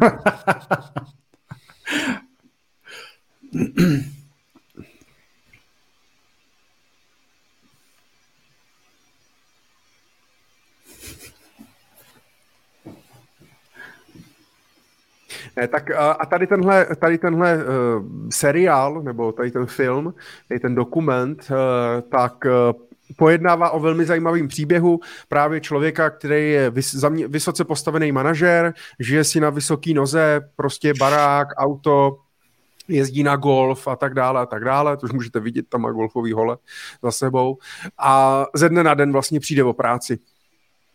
A nepodaří se mu najít vlastně novou práci, a tak dále, prostě nezaplatí mu nikde tolik. Zrovna ještě to je nějak jako v období právě po té krizi, to znamená, že najednou jako zvyšuje se nezaměstnanost, prostě ty firmy nemají peníze, on má vysoký fixní náklady a dojde to až vlastně do toho, kdy mu prostě, kdy v podstatě mu vypnou elektřinu v baráku a, a tak dále, musí vlastně lhát manželce v okolí a tak dále, protože se prostě dostane na nějaký, na nějaký dno. A skončí to dobře, ale Uh, takže nebudu vám vykládat nebo prozrazovat jak, ale skončí to dobře, takže nemusíte mít strach, ale musím říct, že při tom sledování mě běžel vlastně mráz po zádech. Já jsem si takovouhle situaci podobnou uh, zažil, nebo zkusil jsem si, jaký to je být bez peněz a v exekucích a tak dále a nemít na jídlo a podobně a není to úplně jako příjemná záležitost, takže mě hodně mrazilo jako po zádech, ale myslím si, že, že zrovna tady tenhle příběh a zvlášť v dnešní době je hrozně důležitý, protože teď jsme měli v období a já deseti let, kdy se prostě hodně dařilo. Já doufám, že to nějak překlenem a bude se prostě dařit dál, ale ten film prostě ukazuje to, že potřebujeme mít nějaký plán B, potřebujeme mít nějaký rezervy, potřebujeme mít nějaký finanční plán a nesmíme zapomenout, že prostě občas se daří líp, občas hůř, ale prostě po těch dobrých časech často přijdou ty horší časy a nesmíme na to zapomínat. Takže tímhle jsem chtěl jenom doporučit zajímavý film na večer, na odpoledne. Jirko, viděl jsi to? Viděl. Kdysi, takže naději se mě neptej, ale viděl. Jak se ti to líbilo? No, je ten příběh zajímavý a myslím si, že pro každýho z nás, kdo si někdy prostě na to, na tu jako rychlou, nečekanou změnu v tom životě sáhnu, tak je to samozřejmě vždycky zajímavý ten příběh, protože ho prostě prožijete, prožijete ho znova. Jo, tak je to dobrý si připomenout, že prostě nejdou ty věci jenom nahoru a že prostě já mám k tomu krásnou knížku, jmenuje se Vrcholy a údolí, rád se k ní vracím, taková malinká brožovaná, jestli říká, že doporučíme ty knížky, tak, tak Vrcholy a údolí můžu doporučit, krásně se popisuje ten příběh toho horolezce, že při tom stoupání na vrchol prostě musíte, ano, to je ona, musíte projít i ty údolí, které po té cestě jsou a že kolikrát stojíte už téměř na tom vrcholu, ale mezi váma a tím skutečně. A se, už si, už si prohlíží dva zákazníci, tak už to někdo zapozná. Takovou sílu máme. Takže... Takže prosím vás, mega knihy, pošlete nám číslo účtu 2004. tak a to prosím vás, není, není to spolupráce, není to placená propagace. Jo? Takže určitě pro jenom do, pro posluchače podcastu Česká televize uh, ne, seriál Nevinné lži a tady tenhle konkrétní díl, tak druhý dech s Ivanem Langmajerem. No a uh, druhý zajímavý pořad taky z, uh, od České televize.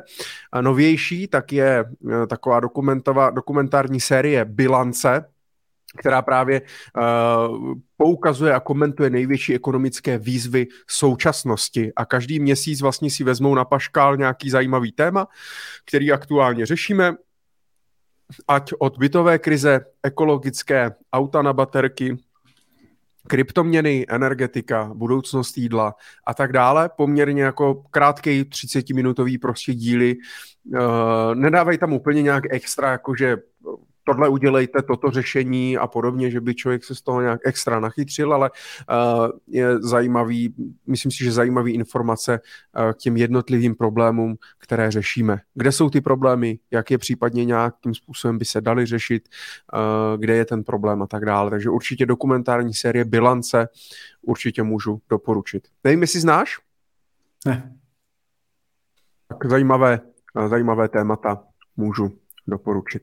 Tak, Stop screen, takže to bylo eh, vzdělávací okénko. Eh, já tady toho mám samozřejmě ještě mraky, ale pojďme, to stihneme, pojďme se podívat na nějaké, na nějaké, vaše, eh, na nějaké vaše dotazy. Vezmeme to tady jak podle, vezmeme to podle času nějak, to se mě tady ale nějak neto, tak vezmeme to tady, vezmeme to tady od zvrchu. Leo, píše, pokud nemá člověk čas na investování, eh, je nejlepším řešením právě ETF fond, eh, který kopíruje některý z největších indexů. Nebo existuje snad jiný produkt, který by ETF-ku konkuroval? No, tak já zeptám, jo, v čem by mu měl konkurovat? jo, jako uh, tohle je taková otázka jako vytržená z motoru, je to uh, z motoru, uh, z kontextu. Součástka to jako, z motoru vytržená, no taky. Mě, mě to napadlo, protože jsem si říkal, je to jako když prostě uh, se budeme uh, bavit uh, z pohledu aut jenom o motorech. No, prostě motor k autu patří, je to nějaká jeho součástka, ale vybrat si podle motoru, jenom podle motoru nejvhodnější auto pro vás nebude fungovat, protože ten motor musíte usadit do nějaký konstrukce, je na nějakých kolech, má to náhon na nějaký množství, to auto je nějak velký, stojí nějaký peníze, žere nějaký naftu, benzín a tak dále. A Uh, abyste byli schopni to auto asi vybrat. Pro mě to je taky oblíbený téma, pač mi končí operativní leasing a kdo v tomhle období musí vybírat auto, tak je to jako když v tomhle období máte stavět barák. Nejde to. Uh, tak uh, tak prostě, abyste to auto vybrali, tak potřebujete nějaký soubor informací a udělat si nějaký malinký prostě plán, jo, říct si, co chcete, nechcete, kolik to bude stát, kdy to chcete a tak dál. Uděláte si nějakou rešerši, co se dá sehnat a z toho si vyberete. No u těch investic je to stejný, ale zase se bavíme o tom, že to celé začíná investičním plánem a nějakou strukturou vašich cílů, vašich plánů a, a, a z toho pak vyplývají nějaký produkty. Jo. A perfektní portfolio se dá postavit na ETF fondech, perfektní portfolio se dá postavit na klasických podílových bankovních fondech, perfektní portfolio se dá postavit na kolegové, některý staví portfolio na fondech kvalifikovaných investorů a vůbec si nemyslím, že to dělají zásadně nějak špatně pro kategorii investorů, kteří s nimi pracují. Jo, historicky si pamatuju, že se stavili spořící plány na stavebních spořeních jo, a tak dále. Prostě to už, to, to, to, čím to portfolio už pak naplníte na vás. Jo. Ale uh, obecně za to ETF fond není špatná varianta, určitě to není jediná varianta a určitě to není nejlepší varianta pro každýho. A myslím si, že důležitá myšlenka ještě je, že ano, pro lidi, kteří nemají čas uh, dělat právě ten stock picking, uh, dělat nějaké analýzy, věnovat se tomu, ale chtějí investovat, tak řešením je investování přes fondy. Prostě investování přes investiční fondy, to jestli to je takový vehikl nebo takovej, tak jde v uvozovkách o jako nějaký drobnost, drobný prostě věci. Důležité, že ty fondy investují do široce diverzifikovaného portfolia. Můžete mít akciový fond, dluhopisový fond, smíšený fond, nemovitostní fond a tak dále a postavit si to podle nějaký strategie, ale investovat do fondů, než právě dělat ten, ten, ten výběr těch jednotlivých dluhopisů nebo těch jednotlivých akcí a tak dále. No, možná ještě bych uh, šel kousíček nad to, co si Tykon řekl, že... Pojďme uh, když, nad to. Když nemáte čas na to uh, se tím investicím věnovat, tak si vemte někoho, kdo ten čas bude do toho dávat za vás. To znamená, spojte se s nějakým poradcem, který vám s tím pomůže, to, protože přesně to, Michal se hlásí, přesně tohle je ta poptávka, se kterou se na nás klienti obrací. Jako typický náš klient je člověk, který je velmi inteligentní, velmi chytrý, ale velmi vytížený buď pracovně, anebo často ne pracovně, ale osobně už je vytížený, chce řešit věci jiný, než prostě to, aby se zabýval investováním. A, a ne, nepřichází k, ním, k nám primárně proto, aby jsme mu přinesli nadvýnos, ale aby jsme mu přinesli úsporu času a nějakou jistotu, že prostě o ty věci bude postaráno, i když on se tomu bude věnovat jenom pár hodin ročně ve spolupráci s náma tak může to být fyzický poradce, no a nebo pokud nechcete fyzický poradce, tak můžete využít nějakého roboporadce, roboadvisory, kterých je dneska na trhu celá řada. V Čechách jsou to třeba Portu, Indigo od Pátrie, tuším, že Fondy a asi můžeme vyjmenovat ještě další jako příklady, který s váma velmi jednoduše prostě online vyklikají nějaký investiční dotazník, vy si natypujete nějaký cíle, oni vám doporučí nějakou strategii a vy pak už opravdu můžete jenom posílat peníze a oni to budou za nějaký rozumný poplatek automaticky rebalancovat, hlídat a vy se můžete věnovat věcem, co chcete. Jo. Typicky pro investory s menším portfoliem, nějakých třeba 100 tisících, je to docela jako dobrá cesta. No, ale já z toho mám poslední dobou spíš strach, nebo mám z toho prostě, děsím se trošku z toho, protože ten začátek je dobrý. Je to takový, jak ten nákup přes ty apky těch akcí. Jo, já to teda rychle sjednám, rychle jednoduše koupím, sjednám a tak dále, ale eh, pak, a, a pak jako co? Když se mi změní život, když se mě upraví cíle, když to potřebuji částečně vybrat, potřebuji to rebalancovat, někde potřebuji měnový zajištění, někde nepotřebuji měnový zajištění a tak dále a najednou prostě tam spoustu otázek, které můžou v tom horizontu 18 let prostě vystat a jsem, a jsem, jsem, jsem v háji, jo. Takže, takže mm, takže stejně vlastně jako ku podivu i třeba tady ty robo advisory platformy jsou spíš pro lidi, kteří vlastně jako ví, co dělají přesně. Ví přesně, co dělají. Že to vlastně nejsou platformy pro investory nebo pro uh, lidi, kteří neví, co, co, co dělají. Prostě... No, Michale, když budeš posílat 2000 měsíčně jo, a řekneš si, posílám si to na důchod a poslechneš nějaký základní doporučení, který ti ta platforma dá, tak, tak uh, je okay, to... Jako... No, OK, když, ale zase je to ta vytržená součástka z motoru, protože nemusíš mít, nemusíš mít jeden jediný cíl a to je investice na důchod, na svou rentu. Můžou se ti do toho spojovat prostě další cíle, a máš tam to bydlení a říkal si o autě a mám to teda, mám to vybrat, nemám vybrat, lidi a teď pak samozřejmě otázka, jak ty platformy budou schopný opravdu dobře komunikovat takhle na dálku, bez toho vztahu, komunikovat prostě při nějaký krizi, při nějakých propadech a tak dále. Já tím nechci teďka, nechci do extrému, že je, to stojí za prd, nebo je to nejlepší, ale jenom prostě začínám být trošku k tomu víc skeptický než, než, než dřív a myslím si, že, že je dobrý určitě předtím uh, investovat pár korun právě do nějakého vzdělávání, do nějakých poslechů, nějakých podcastů třeba a tak dále, abych aspoň trošku věděl uh, prostě, co, co, dělám, no. Že to není úplně tak, jo, tak hele, ty super, mám portu fondy, tak, to, tak teď nemusím vlastně vůbec nic. A je to. Jo, tak tohle jsem chtěl jenom, aby opatrně. A když ty jsi chtěl na začátku, my když jsme zapli nahrávání, ty si říkal, že chceš něco že, že lidi mají rádi blesk, uh, tak, uh, a že chceš něco ze svého osobního života, uh, tak ty si říkal, že tě je těžký vybrat auto teďka, no ale já jsem ti posílal, že Jirka má toho Kodiaka v plný palbě i hned k odběru. Ty jenom nechceš znovu Kodiaka. jo. a co jsi vybral? No zatím nic. Ale ještě mám pár měsíců čas, tak ještě vybírám. Ano, Royce a Bentley nejsou vůbec, jo? Prostě. Ne. No je to takový typický rodinný auto, ale moc ne. No, moc no kamaráde, co má Mareš? Tam se vlezete, ne? To je v pohodě. Tak asi jo, asi jo. Ale... A David, David Dvořák teď poslal 500 korun, či 100 korun, tak už máš, už no máš tak, základ. Tak. Když se k ním dostaneme, k těm penězům někdy. Přesně. No, takže, takže, takže tak. OK, tak snad jsme odpověděli, že se zase rozkecáváme. Já jsem si... nicméně, nicméně uh, pojďme, pojďme dál na nějaký dotazy. A, ba, ba, ba, ba. Tak. Filip Škorpík. Dobrý den, pane Doubek. Zdravím vás, pane Škorpík. Ve, ve, ve svém kurzu o investicích mluvím o střednědobých cílech, o investicích do nemovitostních fondů. Mohli byste prosím uvést konkrétní případy fondů a kde do nich uh, investovat. Jirko, jak to, ty mě musíš, ty seš s tou legislativou a tak dále. Můžu vlastně říct, co třeba já mám za nemovitostní fond? Nebo už je to investiční doporučení? Když, když nebo... řekneš svůj investiční fond, tak můžeš to. Co bys to jako není můj, jako já ho nevlastním, bylo by to fajn, možná, ale nevlastním ho, ale jenom teda, když mám dát...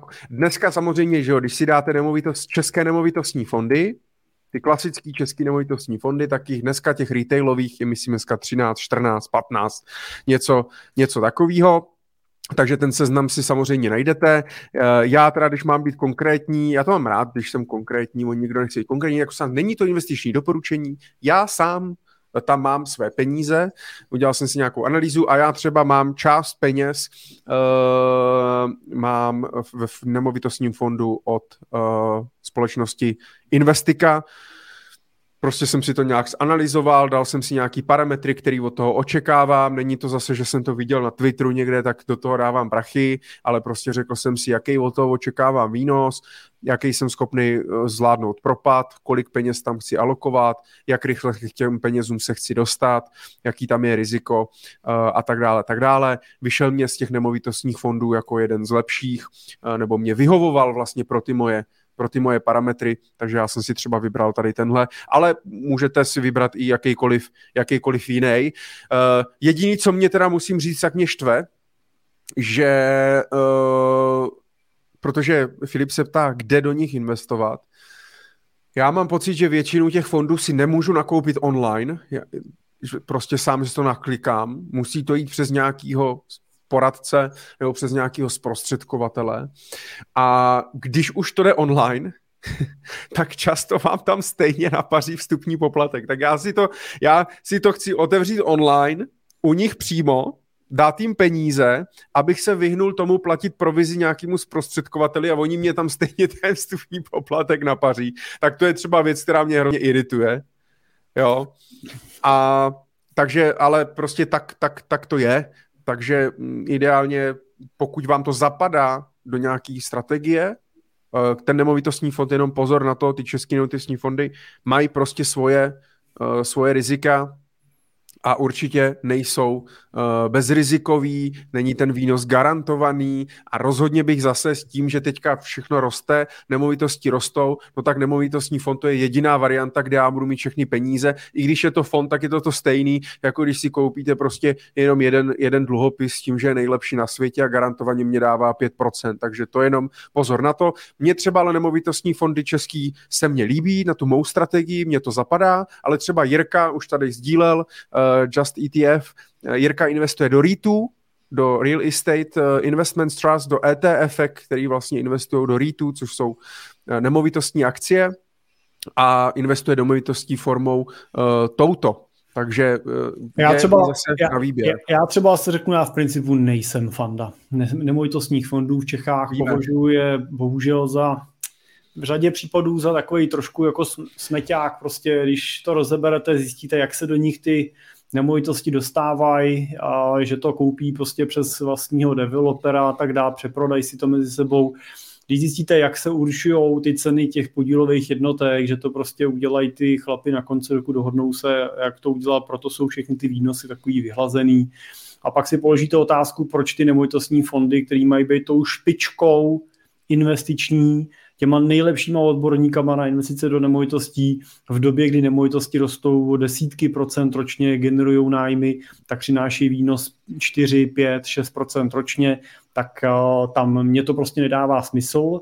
Proto využíváme v portfolích ETF fondy, které kupují rejty, což jsou nemovitostní trusty, jsou to nemovitostní společnosti, které vlastní ty nemovitosti reálně. Tady můžete vidět jedno z nich a Zase nechci dávat žádnou investiční radu, takže to neberte jako radu, vždycky musíte vycházet z nějaký celkový strategie, ale třeba s tím ETFkem my rádi pracujeme. Pardon, tohle je teda Aisha to asi, jo, zrovna. Hmm. Tak to jsem teda kliknul zrovna. Kupuješ v Hongkongu a v Singapuru nemovitosti už. tak to nebylo, to nebylo ono, tohle to je ono. Develop market property. Pardon. A můžete zkusit i Aiju. Každopádně... A pokud chcete dát panu Cimpelovi peníze do zprávy... se mít peníze z azijských nemovitostech. Každopádně vidíte, že to je fond, který má velikost 186 milionů euro v tomhle případě. Nákladovost je 0,6, necelých 0,6 desetin procenta, což zase se nedá srovnávat s klasickýma nemovitostníma fondama. Můžete vidět že nese dokonce i výnos, jo, tady na tříletým horizontu 41%, ale zároveň je dobrý vidět, že skutečně reálně kupíruje ty ceny těch nemovitostí tržně. Jo. Znamená, že umí udělat uh, pokles o 17%, o 30%, není to nic jako ne- nestandardního. Uh, je to prostě aktivum, který dlouhodobě patří mezi volatilní aktiva, ale aktiva, které jsou srovnatelné s uh, akciema klasickýma. Jo, tak a tohle ještě jedno teda, jedno potom kouzlo těch ETF je, že nakoupíte snadno. Tady zmiňoval Michal třeba to FIO, nebo Patrii, nebo jakýkoliv jinýho obchodníka s cenýma papírama, Links, nebo kohokoliv, Saxo, co mají Saxo, tak Digero, že jo, přes všechny tyhle ty platformy můžete koupit akcie toho ETF fondu, musí mít ta platforma jaká přístup na tu danou burzu a ty jsou většinou listované třeba v Londýně, kam mají přístup všichni.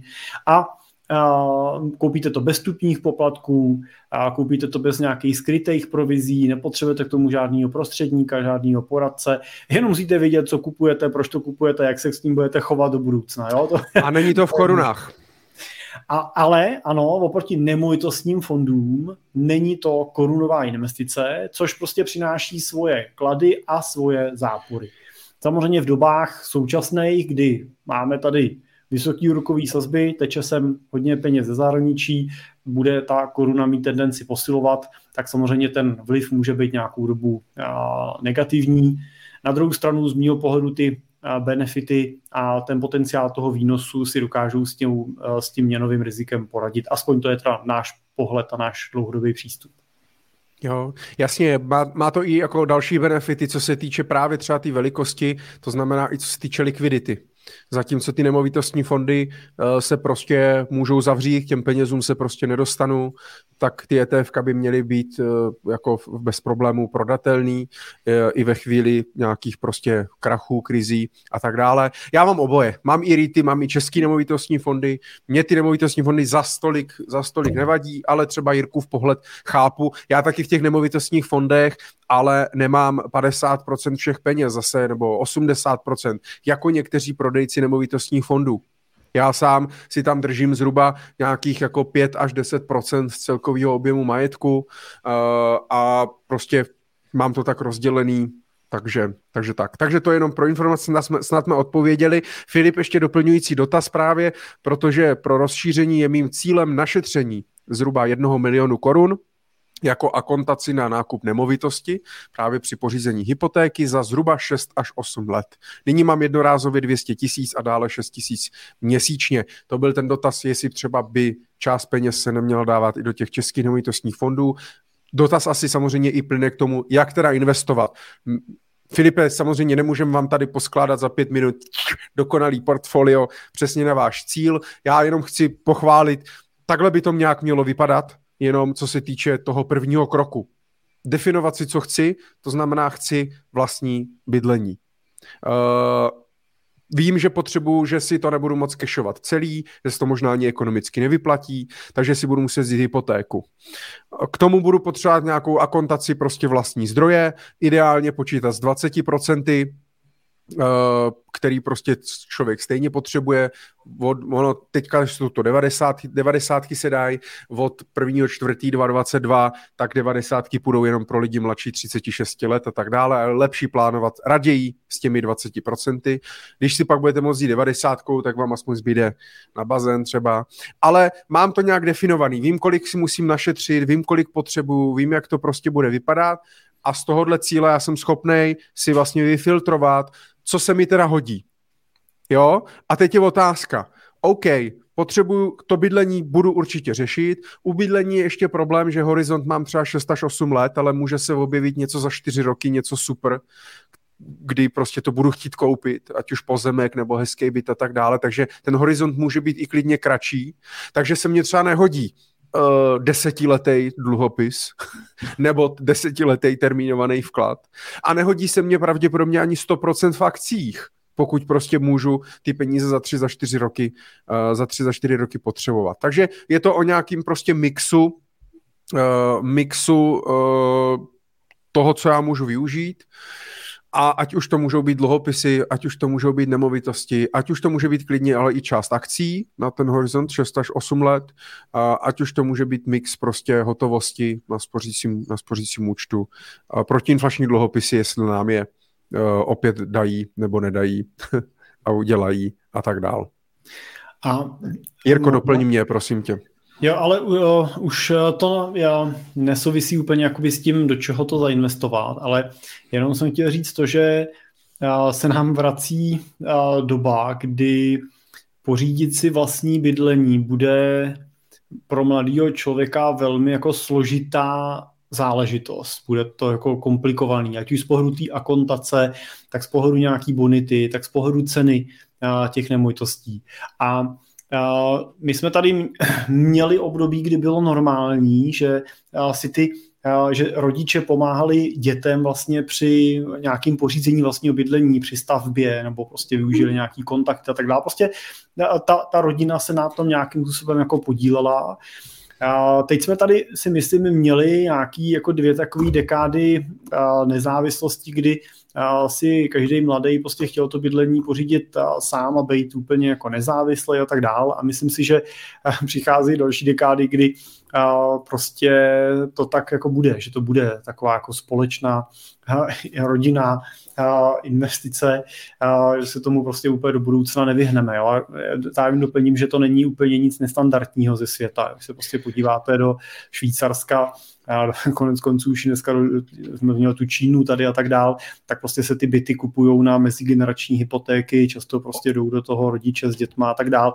Jenom tím chci říct eh, jednu věc, kterou vidím a to je to, že ze strany klientů, ze strany našich třeba afluentních klientů, tak vidíme, že ta podpora bydlení je pro ten pomoc s tím pořízením toho vlastního bydlení je pro ně jedna z věcí, jedna z mála věcí. Oni jsou většinou dvě, bydlení a studium, do kterých jsou ochotní vlastně investovat peníze i do dospělých dětí. Jinak je snaha samozřejmě nechat ty děti, ať se trošku potlučou a protlučou, ale tohle jsou dvě věci, se kterými se pracuje a jenom tím chci říct to, že si myslím, že není v dnešní době ostuda si nechat pomoct. Já neříkám, jestli to máte nechat celý zaplatit, ale není úplně nezbytně nutný za každou cenu si to prostě vydupat všechno úplně sám.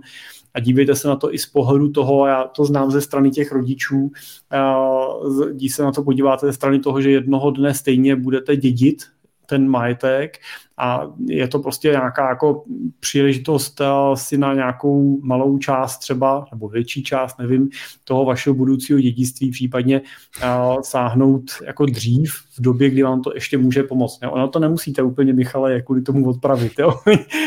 Moje zkušenost je taková, že ty rodiče mají uh, většinou uh, jako motivaci těm dětem pomoct a ty děti občas mají jako paličaté snahu si všechno jako prošlápnout sami, no ale pak se hrozně snadno může stát, že když si to blbě spočítáte, tak budete 6-8 let spoříte milion, abyste měli na akontaci na byt za 10 milionů, jenomže ten byt za těch 6-8 let, když budou ty ceny pokračovat nějakým trendu, bude stát 20 milionů, ale budete koukat, budete říkat, no tak super, tak musím spořit dalších 10 let, abych se dopracoval a nemusíte to dospořit nikdy. Jo Jo, takže uh, někdy jsou i další cesty, další způsoby a není špatný v rámci té rodiny hledat. Hele, je otázka, jestli, jestli potom uh, je teda lepší vlastně investovat do, uh, pro ty děti, jo? nebo pro ty rodiče těm dětem, do, na to bydlení, a, a splnit tím vlastní bydlení, anebo do toho vzdělávání. Jo? Pokud jsem člověk, který si musí vybrat a nemůžu jim koupit i byt v Praze, i Oxford, tak, uh, tak je tak otázka. Tak Oxford, vlastně... Michale. Já bych, jako já jsem taky pro vzdělání, ale je mně jasný, že uh, ten tlak možná té společnosti, těch kamarádů a tak dále, tak uh, i toto může pak, jo, udělat nějaký... Ale, ale já mluvím třeba, ne, nemusí být nutně jenom peníze, jo? kolikrát prostě pomůže... Uh, Stravenky, cokoliv. Stravenky.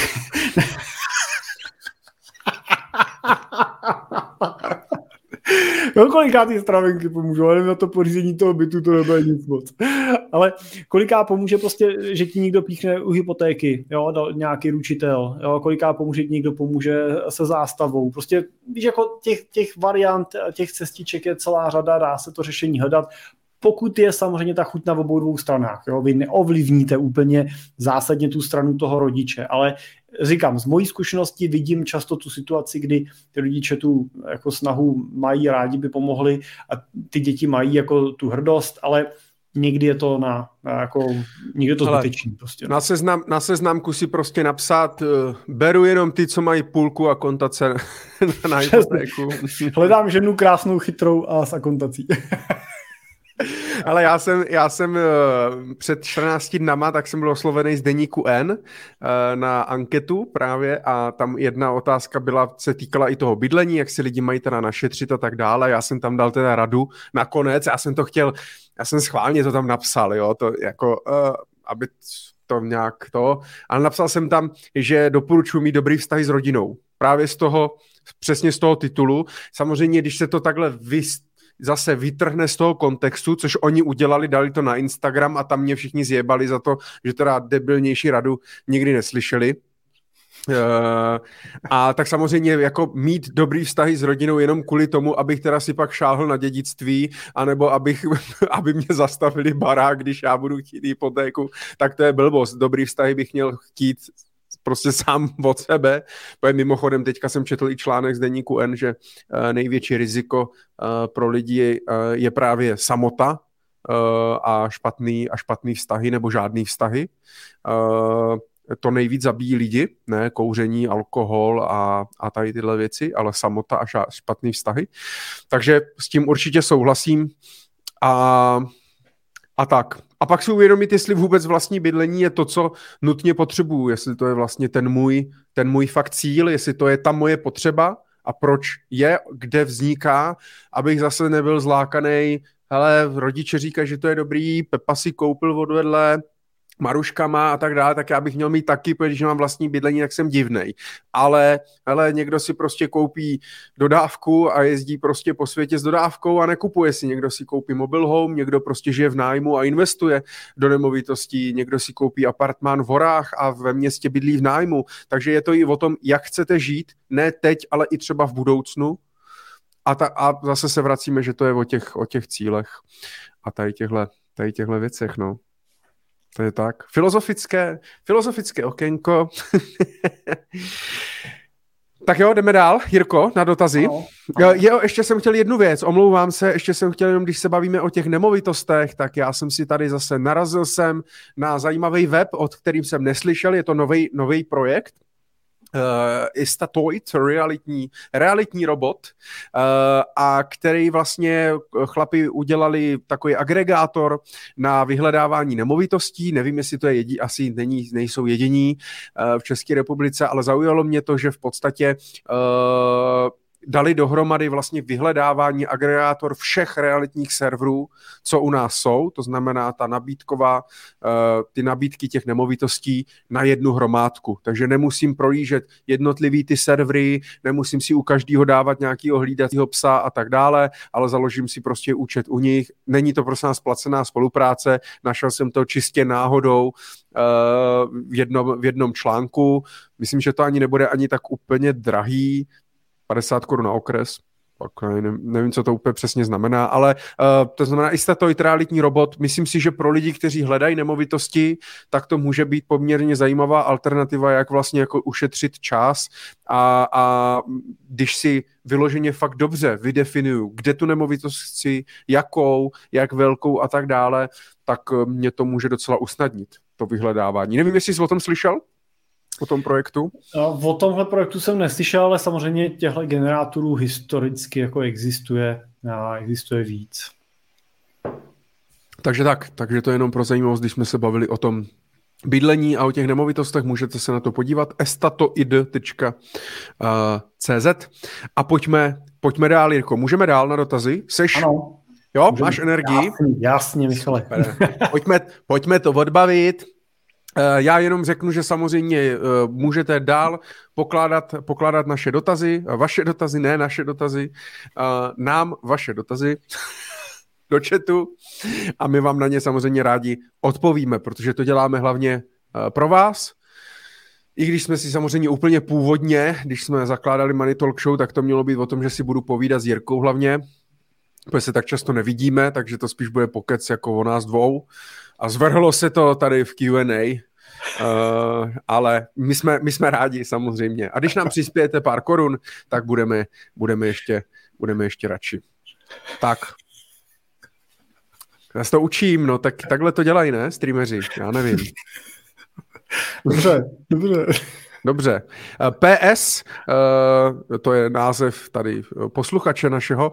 Co inflace?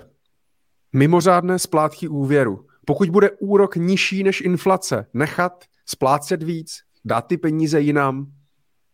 Jirko, tak co? Kdybys měl teďka, ty máš hypotéku, kolik ještě dlužíš? Mám několik hypoték. Několik hypoték, a Jirka dluží ještě 180 milionů. Kdybys měl, kdybys měl 300 milionů na účtu teďka, tak splatil bys to, nebo bys to nesplatil? Ne, nesplatil bych to. Jako uh, obecně v obdobích uh, vyšší inflace jste králem, pokud jste dlužníkem protože hodnota vašeho dluhu klesá a vy se můžete smát a mnout si ruce. Samozřejmě pokud by nastala situace, kdy inflace bude, bude korespondovat, nebo kdy ta splátka se vlivem prostě vysokých úrokových sazeb stane pro vás neakceptovatelná, no tak to jste v jiný situaci, ale jinak jako v principu věci. A ten dobrý úvěr, to znamená úvěr na něco, co se vám zhodnocuje, to znamená, v tomhle případě platí o nemovitosti třeba, tak a ne, nestrácí to hodnotu, tak je optimální cestou. A pokud mám možnost mít hypotéku za Dneska pořád máme hypotéky, že jo, za ty, co jsme si brali teda třeba v loni, že jo, za ty 2-3%. Když ty už si nevezmeme, ale no. Už si nevezmeme, když si budete brát novou, bude za 4-5, tak už to není tak pěkný, no ale pořád se díváme na to, že pokud to máte jako investici třeba na důchod, to znamená, nekupujete si bydlení pro sebe, ale investiční, budete ho držet 20 let třeba, je vám 40, chcete to do 60, pak tu budete pronajímat a mít z toho nějakou rentu. A vedle toho máte volných, volný 2, 3, 4 nebo 5 milionů korun, můžete si ten byt koupit za cash nebo za úvěr. No tak vždycky to pro vás bude lepší, když ten byt si koupíte na úvěr a tu cash zainvestujete. Jo, samozřejmě vezmete nějakou akontaci, dáte tam milion a 4 miliony si zainvestujete. Na konci v konečném důsledku máte zhodnocený 4 miliony z portfolia, že po 20 letech tam máte ne 4, ale 15 nebo 20 milionů, nevím. A vedle toho máte byt, který má nějakou hodnotu, to znamená, ta taky v čase pravděpodobně z těch 5 milionů naroste, nevím, třeba na 15, a máte splacenou hypotéku, tak to je z mýho pohledu ideální stav, protože pokud ten byt kupujete investičně, tak vy teď nepotřebujete z toho ten příjem. Na druhou stranu doplním, že to je matematika. Pak jsou tady emoce. A ty jsou silnější než ta matematika. To znamená, že v řadě případů horem dolem vysvětlujeme, že se to nevyplatí a přesto a, ta emoce je silnější. V případě třeba mojí manželky dlouho převládala emoce taky, splatit hypotéku, ať nemáme žádný dluh, ale nechala se přesvědčit na to, že tu hypotéku pokrajeme tím, že ty peníze budou ležet teda někde vedle, budou zainvestovaný a když by se všechno pokazilo, tak z nich můžeme tu hypotéku splatit. Tak to třeba prošlo mně, zatím to vypadá, že to že to projde. Takže v, tý, a... takže v té komodě teda čekaj, aby je no, tam no, takhle, v komodě ne, ale v tom portfoliu. Takhle, ještě tam není na celou tu hypotéku, ale, ale máme nastavený nějaký plán, že v horizontu. No a tak vždycky to můžeš prodat, že jo? Najít rodičům, když tak. Ten, jo, když, máš ty no, dobrý, když máš ty no. dobrý vztahy, takže... No, jo, jo to asi A to ti ještě zbyde. Ty jsi mohl být rentier vlastně ještě, splatíš hypotéku a... Nesmíš mít ale moc sourozenců, kteří jsou třeba rychlejší než ty. No, v návratu těm rodičům. Tak. No. takže... Je to, je, je, to, je to tak, jak to říkáš z ekonomického hlediska, většinou se to nevyplatí uh, a je to spíš vždycky otázka ta psychologická, ta emoční, toho pocitu. Pokud samozřejmě nespíte z toho, zhubli jste nebo přibrali jste prostě a, a máte pupínky z toho a nemůžete chodit do práce a tak dále, tak, to, tak bych se toho splat, tak bych se toho prostě zbavil.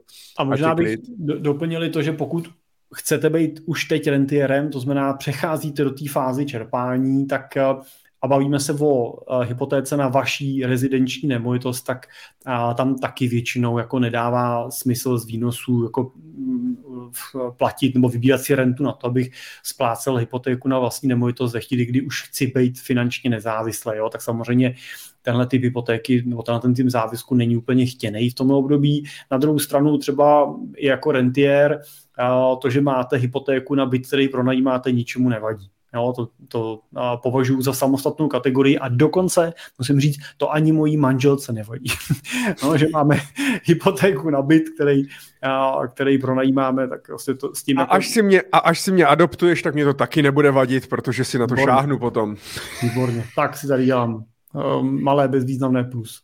Ding, ding, ding. Filip Škorpík 100 korun. Díky za odpověď a vaši tvorbu, Filipe. Moc děkujeme. Vážíme si, vážíme si toho. Budeme muset eh, jako správní streameři uh, udělat vždycky, když přijde takhle uh, donate, tak uh, nějaký takový to, že že, jo, že se objeví něco, zahraje se znělka, postavíš se, uděláš otočku, třeba piruetu. A tak to můžeme udělat, že třeba uděláš salto nebo něco prostě, že by si tak, takže do příště, Jirko, nauč se salto, prosím tě. Michale, kdyby si byla Michalka, tak bych třeba řekl, že si vždycky můžeš sundat kousek oblečení, no, ale tak to taky nebude úplně fungovat. To asi ne. A teďka ještě po Vánocích, ty To ne. tak pojďme, pojď, pojďme, pojďme dál. Martin Bílý píše, dobrý večer, moc děkuji za vaše Money Talk Show, my děkujeme, že sledujete, je to perfektní kombinace příjemného s užitečným, to jsme taky rádi. Uh, mám dotaz, doporučili byste v roce 2022 a jsme tu opět, já jsem na začátku říkal, že nebudeme se bavit o tom, kam investovat v roce 2022, ale chcete to, máte to mít. Jirko, v roce 2022 investovat spíš do Ameriky nebo do Evropy? Komu věříš víc? Já si myslím, že odpověď znám, ale tak, tak to řekni. Já si myslím, že i Martin zná, že nás zkouší, ale... Martin zkouší. Já takhle. Investovat byste měli primárně podle nějaký svojí jako strategie. A pokud vaší strategie je globální diverzifikace portfolia, tak je samozřejmě vhodná varianta nepřevažovat jeden z regionů.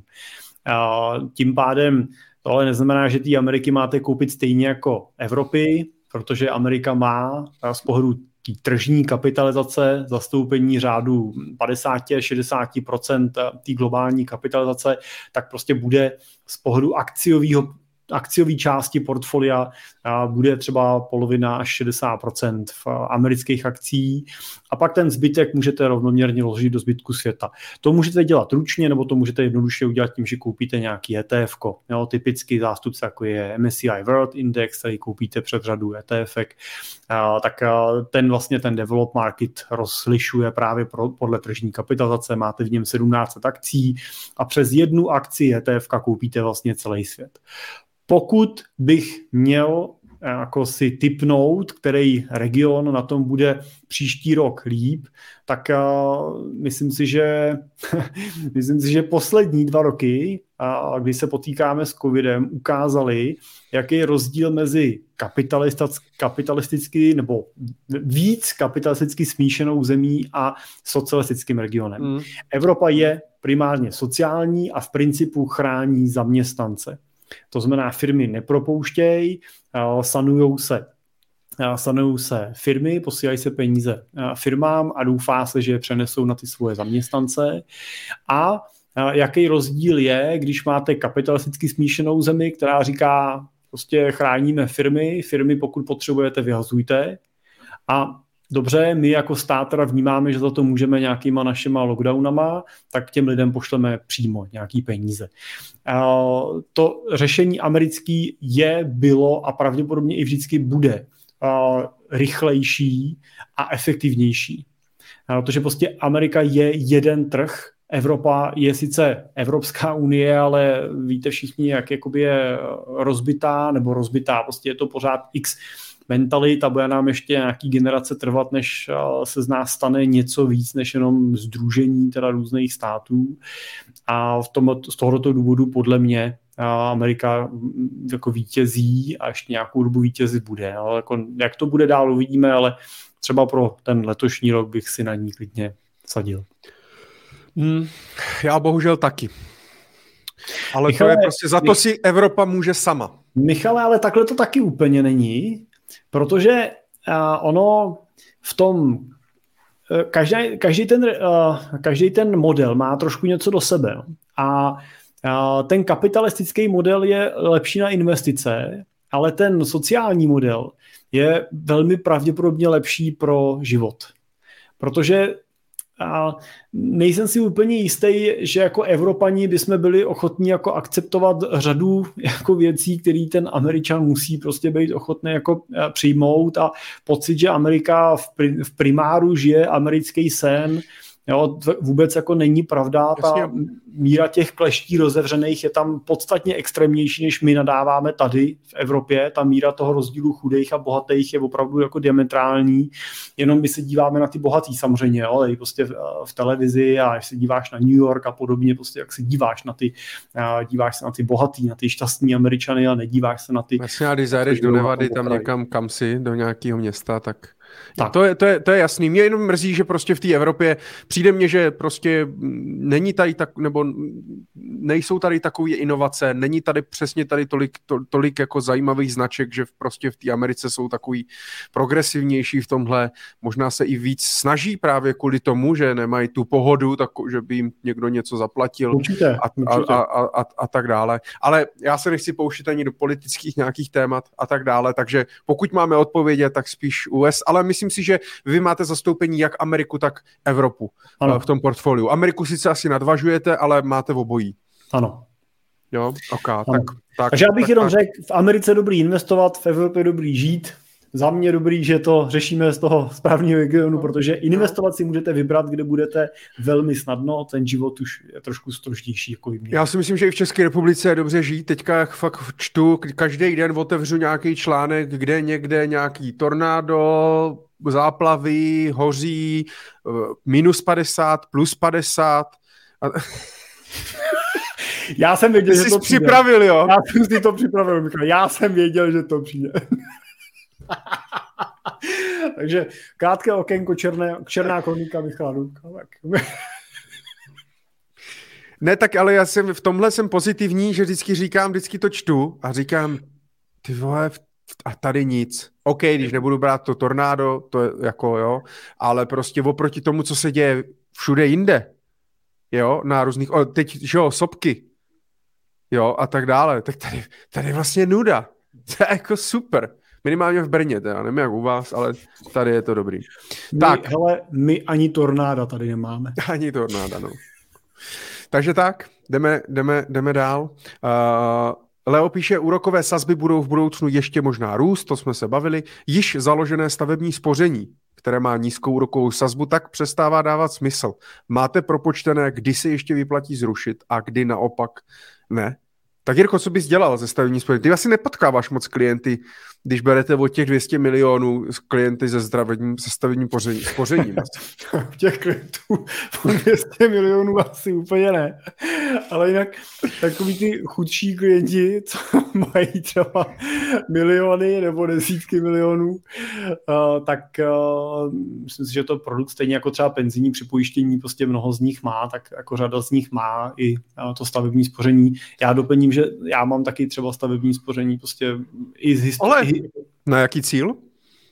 Uh, Splatit hypotéku.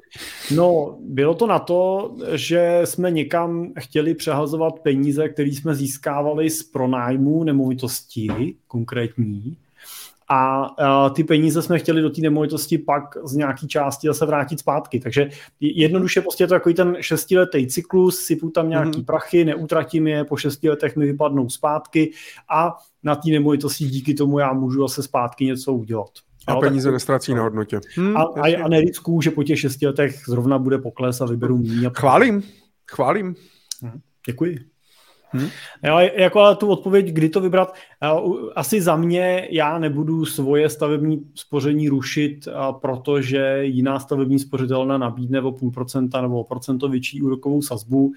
A pořád bych řekl, že primární hodnota toho pro, produktu pro mě prostě leží v tom, že si jako dávám ty peníze stranou, prostě je to víc jako spoření než jako investice a nemám tam za stolik, aby prostě procento rozdílu prostě mě nějak jako zásadně vytrhlo. Hmm. Hmm. Já musím říct za mě, uh, řeším to poměrně hodně uh, a protože lidi jsou na to hodně zvyklí, na ten produkt, jako jo, a až mě jako trošku jako vlastně žadoní u mě, aby si to teda mohli uzavřít. A říkám, ne, prostě ne.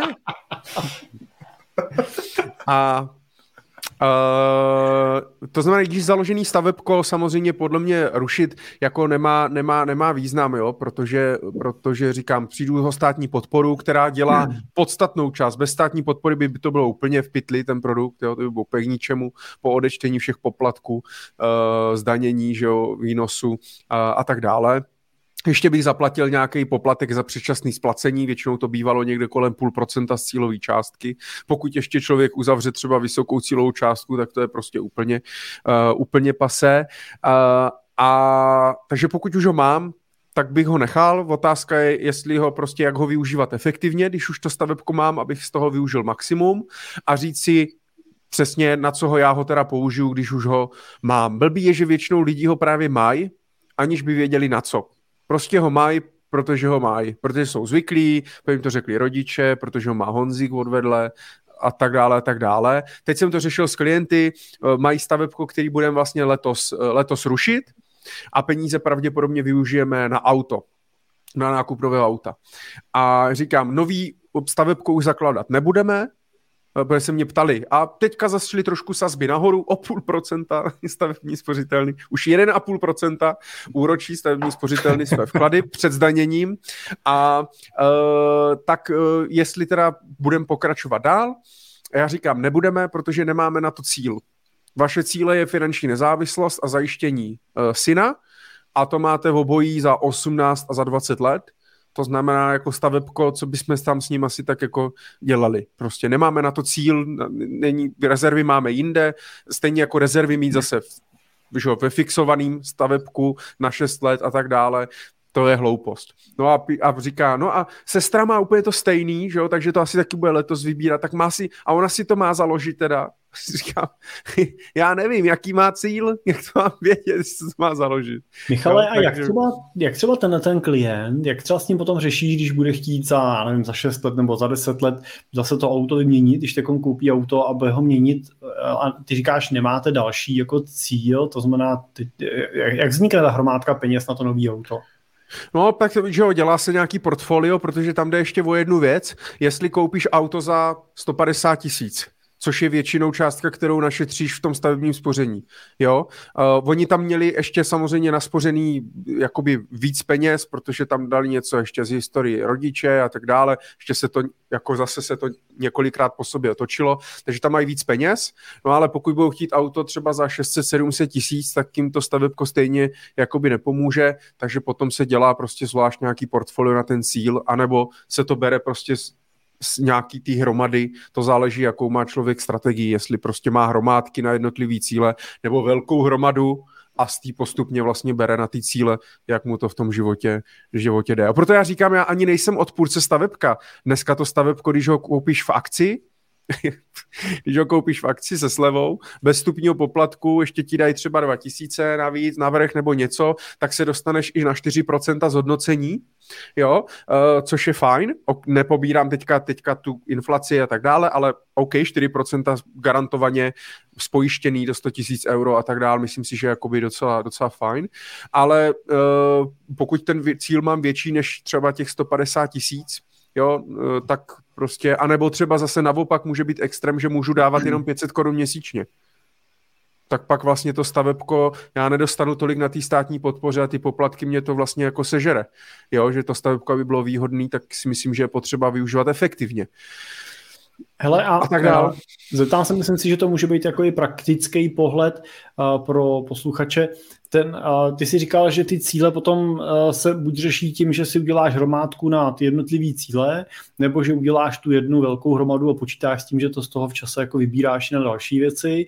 Jaká je ta tvoje teda praxe? Spíš to řešíš tou velkou hromadou, nebo, nebo těma malýma hromádkama na ty jednotlivé cíle? Já hromádkama, no na každý ten jednotlivý cíl vytvoříš samostatnou hmm. jako přihrádku. Hm, jo. Super. Jo, mám to tak prostě, abych i si to, i jako, mohl bych přesně, jako jsou kolegové, kteří prostě to mají z té velké hromady, díky tomu třeba můžou být dynamičtější, jo, a, a, a tak dále.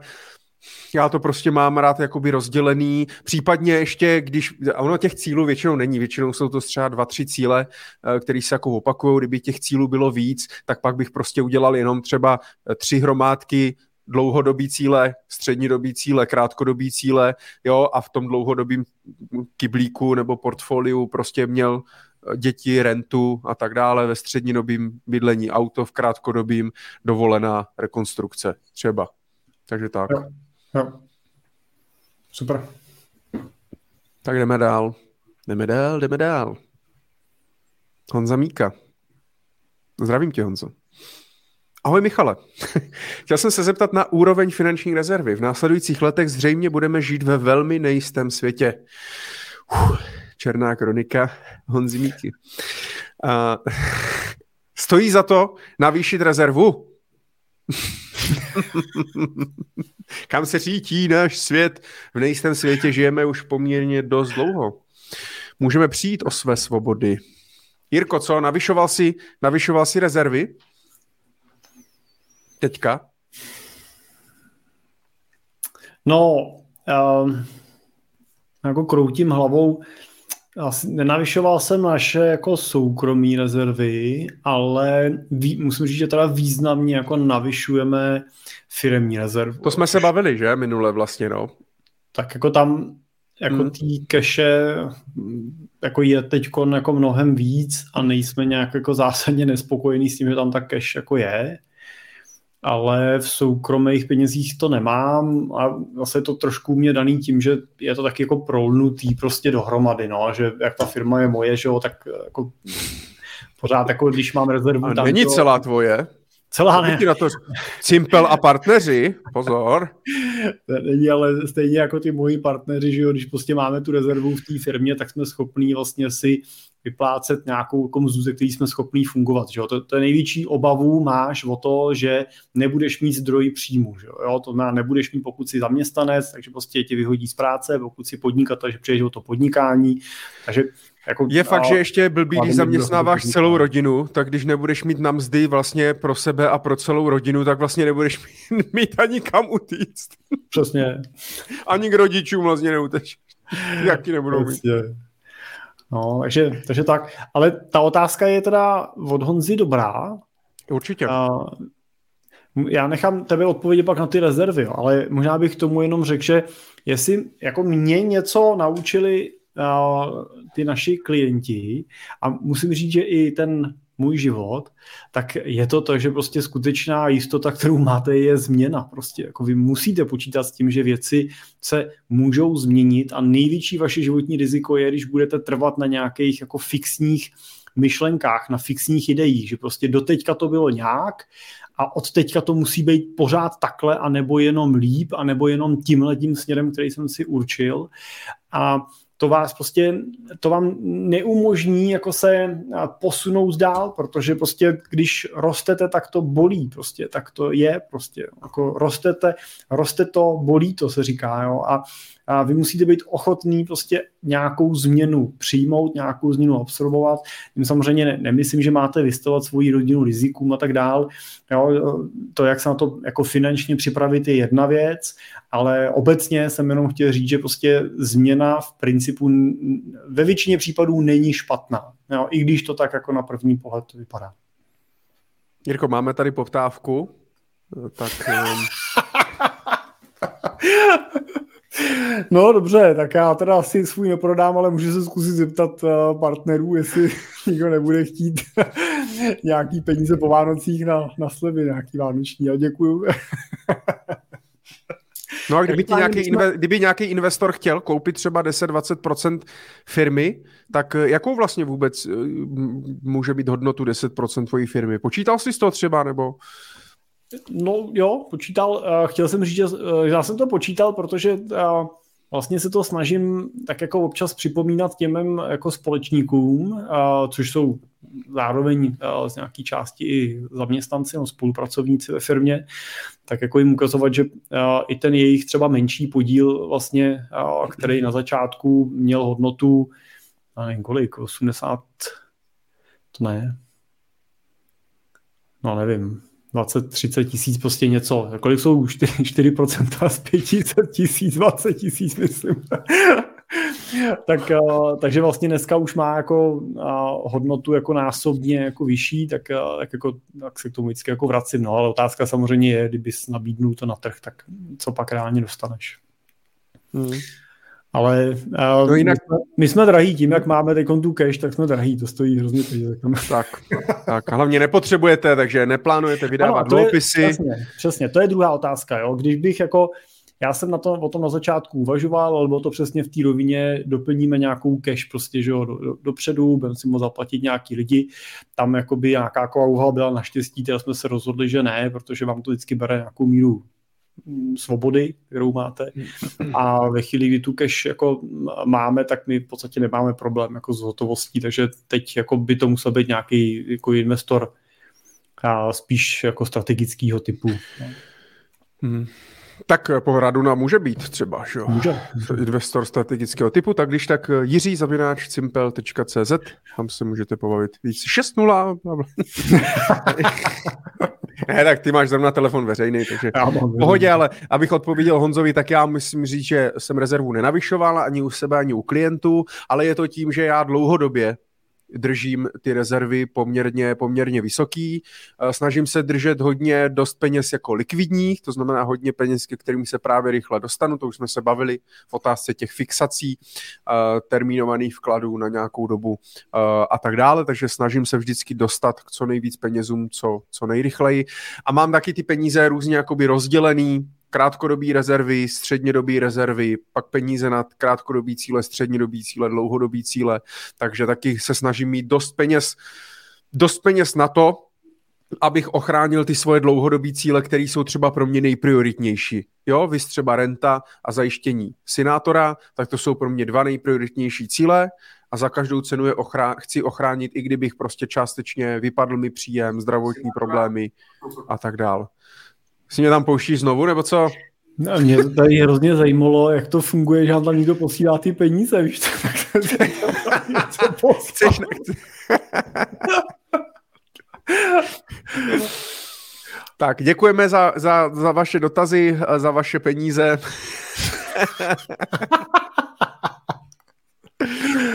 Uh, a my popřemýšlíme samozřejmě, ty peníze by samozřejmě budeme investovat do toho, aby jsme vylepšili naší Money Talk Show, Bavíme se stále o tom, že bychom s Jirkou, ať je to pro nás logisticky složitější, tak já ho se ho snažím pořád přemluvit tomu, aby jsme na Money Talk Show nahrávali ve studiu, uh, to znamená, aby jsme nebyli takhle na StreamYardu online, uh, přes celou republiku, ale byli, seděli jsme vedle sebe, měli bychom i samozřejmě lepší zvuk a bylo by to takový lepší pro tu komunikaci, uh, ale to stojí peníze, takže děkujeme samozřejmě za příspěvky, budeme šetřit, dáme si je na spořící účet.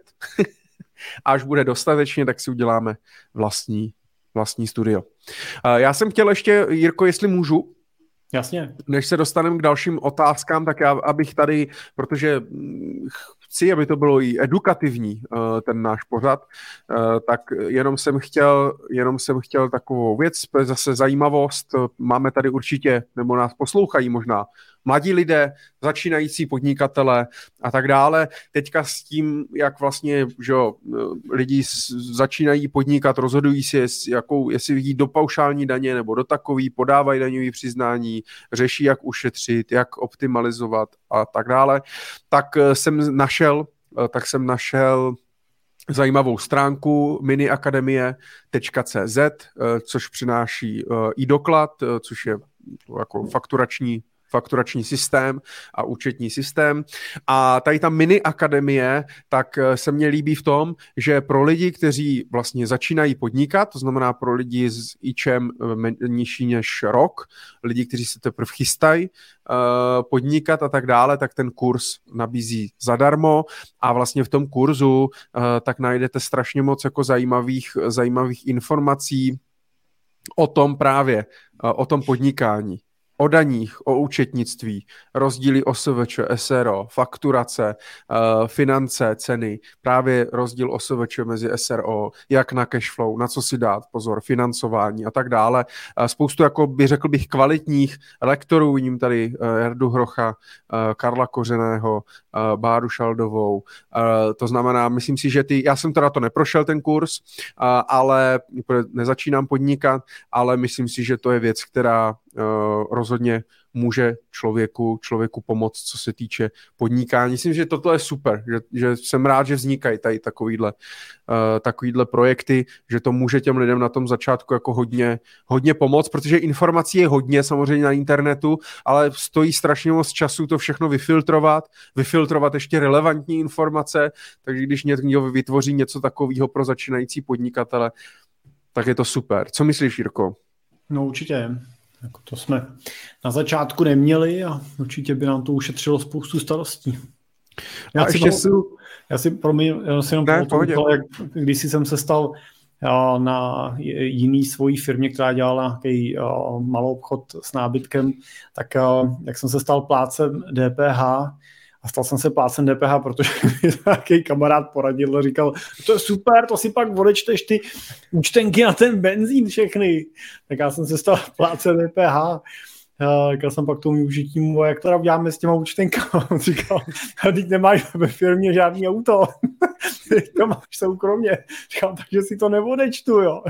Říkal, ne ale musíš přecenit, musíš to DPH tam přidat. A, to a, tak, srandu, takže... a taky na to musíš vydělat, že? Když nemáš no. příjmy, tak nemůžeš nic odečít, tak moc jako neodečteš. No tak když nemáš výdaje, tak neodečteš, jo. To má příjmy, musíš mít ty výdaje. A když nemáš příjmy, nemáš pak čeho mít ty výdaje, no. Ale jako, já jsem chtěl dát jenom ten komický ten, že prostě jo. jsem zdal plácen DPH, protože mi kamarád poradil, že to je super, že odečtu. A už jsem vůbec nedomyslel konsekvence, které s tím jsou jako spojený, vůbec mě nenapadly ty věci a učil jsem se to všechno za pochodu a stálo to strašně, strašně peněz. Tak... A jsme zase u toho, že, že eh, nevím jak ty, ale já třeba využívám uh, účetní a využívám i da, rad daňových poradců, když řeším nějaké složitější věci. Nesnažím se hrát na hmm. člověka. Já mám zhruba přehled, vím, jak to zhruba funguje, ale sám sobě účetního třeba si nedělám, protože jsem ve financích a jsem finanční poradce, což by spoustu lidí mohlo napadnout.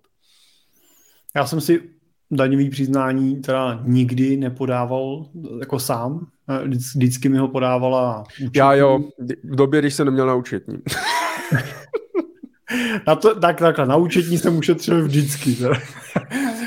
a musím říct, že jsem si zažil prostě nějakou dráhu, prostě kdy ten náš účetní potom už přestal zvládat jako kapacitně nějaký jako naše věci a dostávali jsme se do jako nepříjemných situací, že dneska taky máme prostě uh, účetní firmu, máme uh, daňový poradce a veškeré naše přiznání podáváme s kulatým razítkem na všechny firmy, co máme.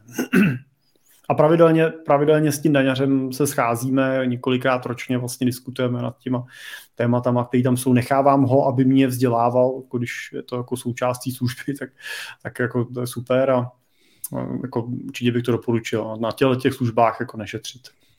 Takže tak, takže tak. Jdeme dál. Nevšiml jsem si, omlouvám se, Davide.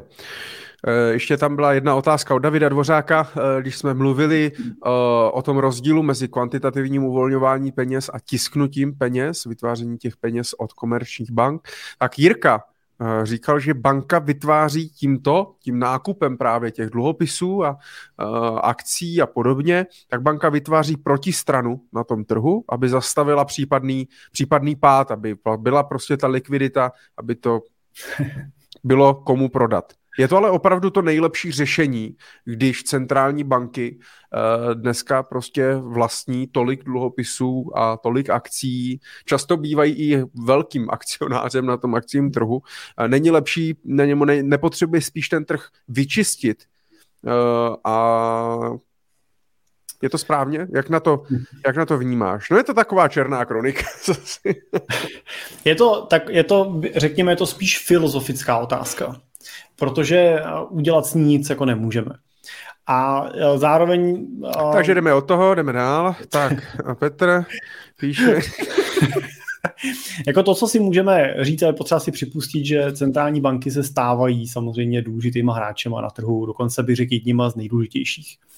A můžeme pro zajímavost říct, že třeba japonská centrální banka je dneska největší jednotlivý vlastník akcí na japonské burze. To znamená, oni vyloženě jako kupují akcie japonských společností a drží jich dneska nejvíc jako z jednotlivých investorů. Vznikají takzvaný v úvozovkách řečeno jako zombie firmy, to znamená, ale jinak řekněme to v technickém termínu, manažersky řízený společnosti, kde v podstatě už není jako jasný vlastník, není to rodinná firma, není to ani úplně akciovka, která by byla tlačená dopředu prostě nějakým, nějakým jako skutečně jako uceleným ucelenou radou vlastníků, protože nejenom, že mají jenom ty burzovní vlastníky, ale ještě, oni navíc mají vlastníky, kteří je vlastně nemůžou řídit. Jo. To je typicky je to ta situace, když tu firmu vlastní centrální banka, a nebo jí vlastní nějaký ETF, vlastní nějaký pasivní fond, indexový fond, který z principu věci tu firmu taky nemůže úplně řídit, protože kdyby to dělal, tak bychom najednou zjistili, že jsme hodně monopolní jako v tom dnešním světě, jo. protože největší držitelé akcí na světě jsou dvě společnosti, a není to Rothschild ani nikdo jiný, ale je to BlackRock a Vanguard. Ne. Je to Vanguard a BlackRock, přesně. Jo. Tyhle ty dva hráči jsou největší instituce na trhu a ještě pro zajímavost si dobrý říct, že tyhle ty dvě instituce se vlastní ještě navíc skrz svoje akcie navzájem, jako nebo velkým podílem a tyhle firmy vlastně dneska vlastní velkou část toho trhu. Jo, to znamená, že oni nemůžou úplně jako vstupovat do toho, že řídí biznis navzájem si konkurujících firm, protože prostě tam by skutečně vznikala monopolní pozice a státy by vůči tomu za, jako zakračovaly. Takže prostě vznikají firmy, které vlastně skutečně jsou řízený managementem i jako z pohledu těch z toho strategického řízení. A pak je otázka si říct, jestli tu firmu vlastní BlackRock nebo ji vlastní Česká národní banka, jo, přeháním, tak ten FED nebo Japonská centrální banka už v podstatě není jako zásadní rozdíl. Uh, jestli je to dobře nebo není dobře, ten trh ovlivňují, do určitý míry je to dobře, protože a kdyby nevstoupili na ten trh, tak jsme tady mohli mít průšvih podobný roku 2008. A to bychom asi úplně nikdo nechtěl. No, takže ta jejich role a jejich reakce prostě přišla, přišla rychle a do budoucna ta reakce bude přicházet ještě rychleji, to se musíme spolehnout. To, že... A nepřijde, a ne, ne, není to, protože často se ozývá, je to nějaký jenom oddalování problémů a až to jednou prostě už to nevydržíme nebo už to nebude moc pomoct, tak to bude mnohem horší než v tom roce 2000, 2008. No jenom, že oni mají... Ale je to blbý, měli, měli, možná, měli to možná pročistit prostě mnohem dřív, no. Teď, teď se prostě podle mě toho i ten FED je vidět, jak se toho hrozně bojí, jak prostě dávají si pozor na každý slovíčko, aby prostě ten akciový trh nespadl o 50% dolů, jen to fikne. A, je, a to jako, no. Je to tak, a co to asi znamená do budoucna? Já si myslím, že to znamená, že ten jako trh a ten výnos může být takový jako trošku placatější, než jsme ho třeba měli do teďka, ale zase případné vlny nebudou tak jako dramatický. No. Ale musíme si uvědomit, že za tím trhem jako stojí firmy a za těma firmama stojí příběhy. A ty firmy, a řada z těch firm je dneska už jako gigantická do takové míry, že ten jejich jako pád by byl jako fatální do takového důsledku, který si nedokážeme úplně představit i v konceptu nějaký celkový provázanosti vlastně té ekonomiky. Jako je, to, je to těžký, chápu, chápu tu otázku, na druhou stranu nepodléhejte, nepodléhejte konspiračním teoriím, ty, ty věci se nenaplní prostě. Jo, ne, nepodléhejte konspiračním teoriím typu typu prostě zlato bude jediná jistota do budoucna, všechno tady padne a až to padne, tak vy ho strašně úžasně prodáte a koupíte za to všechno ostatní, co bude strašně levný. Tohle je prostě jako dobrý, jako určitě existuje nějaká procentuální pravděpodobnost, že něco takového nastane, ale to mám pocit, že už bych si šel radši sadit tu sportku nebo vašeho do kasína. Jo? Takže nenechte se nachytat, jako ty, na tohle se staví různý příběhy, ale oni ty centrální bankéři nejsou jako hloupí, jo? jsou to většinou uh, elity toho finančního světa a navíc jsou jako položi, podpořený finančně, protože jejich jako jejich bilanc, bilanční suma je neomezená, že oni můžou prostě tisknout a, a nakupovat jak chtějí, Může to samozřejmě ovlivnit inflaci, jako konec konců to vidíme teď, to, že prostě to má nějaký dopad do té inflace a že to je zase trošku limituje. Ale musíme s tím prostě, podle mě se s tím jako investoři musíme naučit počítat a musíme se s tím naučit žít. A to, co říká Michal, ty centrální banky jsou opatrný a to, co říkají právě proto, že dneska ten trend udávají. Takže pokud dneska něco byste jako investoři měli sledovat, tak jsou to právě centrální bankéři a primárně FED nebo třeba ECB. Dneska teda s těmi tématy mi jdeš na ruku. Já bych jenom chtěl uh, jednou podotknout, nebo jednu věc podotknout, i když člověk má strach z krize, a, a já vlastně svým způsobem jako taky vnitřně někde mám strach, že nechci, aby se to, a, a ne ani tak, že prostě bude propad nějaký na akciových trzích, ale aby se to nepřililo uh, do té krize velký, opravdu, že se zvýší nezaměstnanost, že fakt bude problém, tak jak třeba ve 30. letech 20. století. Tam byl fakt, to byl fakt problém. Lidi čekali fronty na jídlo, nebyla práce, to byl fakt problém. A nedej bože prostě strach samozřejmě teďka z toho vola tam eh, z té Moskvy a tak dále, aby se to nevyhrotilo prostě opravdu v nějaký jako celosvětový jako válečný problém a podobně, uh, což je pro mě pořád nepochopitelný, tady ty mocenský, mocenský boje. Ale pořád, i když se člověk bojí nějaký krize, nějakých problémů, pořád si myslím, že to není důvod pro to jako držet cash, nebo držet hotovost a mít tu schovanou pod polštářem, prostě je potřeba nakupovat aktiva. Jo? A je potřeba mít peníze prostě v těch aktivech být zainvestovaný. Ať už v těch firmách, nebo v nemovitostech, v pozemcích prostě. Jo? Vlastnit nějaký, vlastnit nějaký věci. No a když jsme u toho, jdeš, jdeš mě krásně do rány, protože já jsem chtěl, já jsem chtěl nazdílet super video uh, od Marka Chlípka, od Daga, uh, kterýho poměrně dlouho, dlouho sleduju. Uh, nenechte se zmást, že má v ruce zrovna tampony, já jsem to schválně takhle uh, pauznul přesně tady na téhle části. Uh, Marek, Marek je uh, známý prepper, Eh, youtuber, který má survival shop a tak dále a vykládá jako o strašně jako zajímavých vlastně věcech, o kterých mě nikdy nenapadlo přemýšlet. Uh, a pokud vás tady ty témata třeba baví, uh, tak doporučuji doporučuji ho sledovat, ale právě před dvouma měsícema tak vydal právě video top 20 věcí, které v krizi nahradí peníze, protože jsem si říkal, to je přesně jak říkal, to ty prodejci toho zlata a prodejci bitcoinů a já nevím, prodejci všeho, všeho možného. A právě ukazoval 20 věcí, které jsou jako zajímavé. Ano, byly, byl bylo tam i třeba zlato, ale on doporučoval spíš prstínky, anebo zlatý šperky, anebo nějaký zlatý prostě jakoby úlomky, něco, co jde jednoduše potom směnit právě třeba za čtvrtku chleba nebo prostě za něco a tak dále, ale spíš tam prostě byly věci jako léky a ty koncepce právě uh, tampony, uh, sirky uh, a, a, a tak dále řekl bych, že poměrně jako zajímavý, zajímavý, uh, zajímavý video, pokud si člověk fakt chce teda připravit na nějakou, na nějakou krizi. Ku podivu uh, tam rozebíral i třeba náboje, kdy říkal, že vlastně třeba při válečném konfliktu tak náboje jsou k ničemu, protože jich je za prvý všude plnej, uh, plnej pytel, náboje jsou prostě všude a dají se poměrně snadno sehnat, když je, když je, když je prostě válečný konflikt a mnohem lepší jsou právě třeba cigarety, uh, zápalky, uh, nějaký léky a tady, tyhle, a tady tyhle věci. Tak celkem zajímavý. Celkem zajímavý video. Já jsem koupil domů pár krabic tamponů, jo, kdyby náhodou.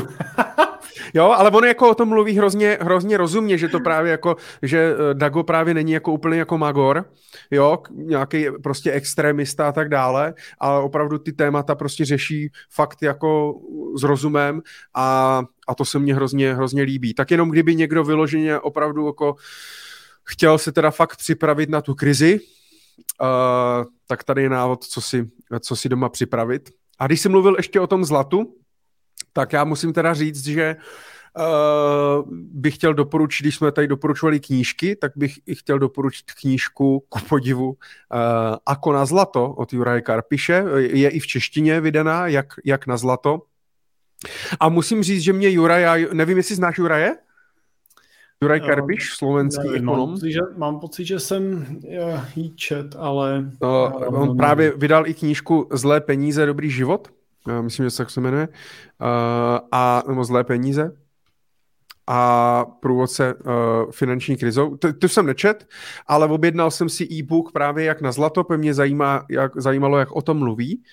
A hrozně se mně líbilo, trošku jsem se bál, že to bude taková zase ta, jo, a zlato nejlepší právě a jedině zlato a tak dále.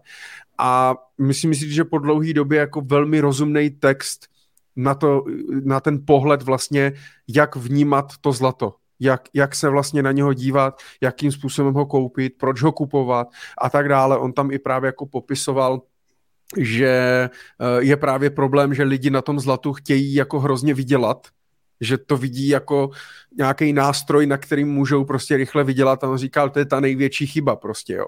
To je, když kupuju prostě zlato jenom na tom, že na tom chci prostě rychle, rychle vydělat. A zmiňoval tam, kdy kupuje právě třeba, on má i investiční zlato, formou ETF a tak dále, a, a má i jako fyzický zlato. A obě dvě, obě dvě ty varianty nákupu toho zlata má úplně vlastně z jiných důvodů. Jo, takže pokud někdo chce něco si přečíst o zlatě, tak, mm, tak můžu doporučit knížku Jak na zlato od Jure, uh, Jure Karpiše. Tak to jsem chtěl, se chtěl podělit, jsem se tady nachystal. Takže top 20 věcí, které v krizi nahradí peníze. Marek Chlíbek uh, na YouTube, Dago, uh, pro lidi, co poslouchají na podcastu a jak na zlato Juraj Karpiš. Juraj má i docela zajímavý podcast. Jasně, některé věci prostě můžou být třeba extrémní a tak dále, právě když mluví o těch centrálních bankách, o nějaký krizi uh, a tak dále, ale je, je super, že o tom mluví rozumně a není to úplně takový ten magor, Jo, to se mě, to se mě na tom jako líbí, že ty myšlenky dávají hlavu, hlavu a patu. Promiň, jsem si to... Můžu ti dát prostor, Jirko. Já jsem si to teďka uzurpil. Zajímavý, toho nesleduju, tak to se schválně zkusím podívat, co mu poradí. Tak jsem rád, jako že... máme doma taky, máme doma taky nějakou tu krabici, že jo. Poslední tý. No nějaký, nějaký jako takový ty sušený věci, nějaký konzervy a tak dále, by prostě, že jo, ale ale musím se zkontrolovat v tom sklepě, jak to má trvalivost. Furt to tam... aby se z toho, aby se z toho neposral potom spíš. Přesně, přesně se tam plete, přehazuju to, tak, tak tady stejně odstřinou elektriku a Už si stavíš bunkr. Už si stavíš bunkr. Uh, tak tak, tak doufám, že to byl, že můj vstup byl, že můj vstup byl zajímavý. A jdeme dál, můžeme dál? Můžeme. Michale, Můžeme musíš říct, že no? Eh, placenou spolupráci nemáme teda žádnou, jo? protože ty si předtím Zníky, upozornil ano. u jednoho toho doporučení, že to není na placený spolupráci a u dalších to neřek právě, tak by to mohlo snadno jako zavázet tomu, že teď už to teda ta placená byla, jenom jsme to neřekli, protože my říkáme jenom, když to není.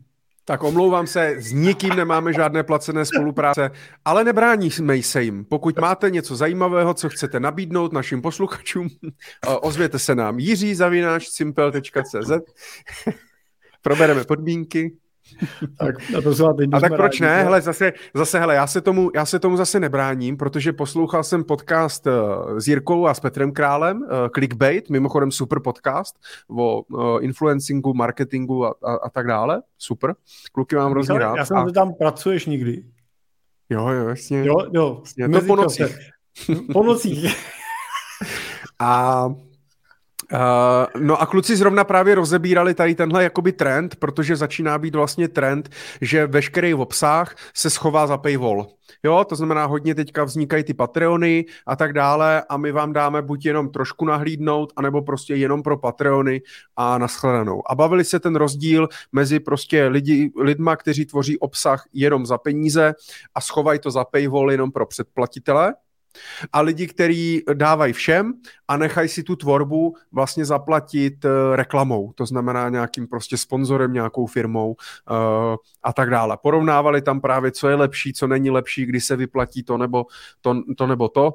A já musím říct, že mě taky je eh, v tuhle chvíli spíš příjemnější, protože považuji ten náš obsah za důležitý a dostat ho k co nejvíc lidem. Není to o tom, prostě udělat si tisíc předplatitelů a šušlit si, slit si svoje peníze a mít to a dělat jenom pro ně, ale dát ten obsah, co, dostat ho co nejvíc lidem. A v tu chvíli ale my nevadí se domluvit na nějakou spolupráci, uh, samozřejmě ale s nějakou firmou nebo s něčím, co dává smysl, co, co sami využíváme, co se mně líbí a tak dále. Vidím, tak to jenom... vidím jak uh, budeme říkat, a rádi bychom tady uh, společnost Arca Capital zrovna vydala atraktivní směnky, směnečný program s kuponem 18%. Jsou to takzvané směnky na neviděnou.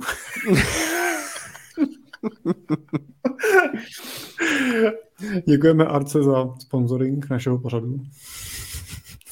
Toto byl, takže poslední, tak. toto byl poslední díl.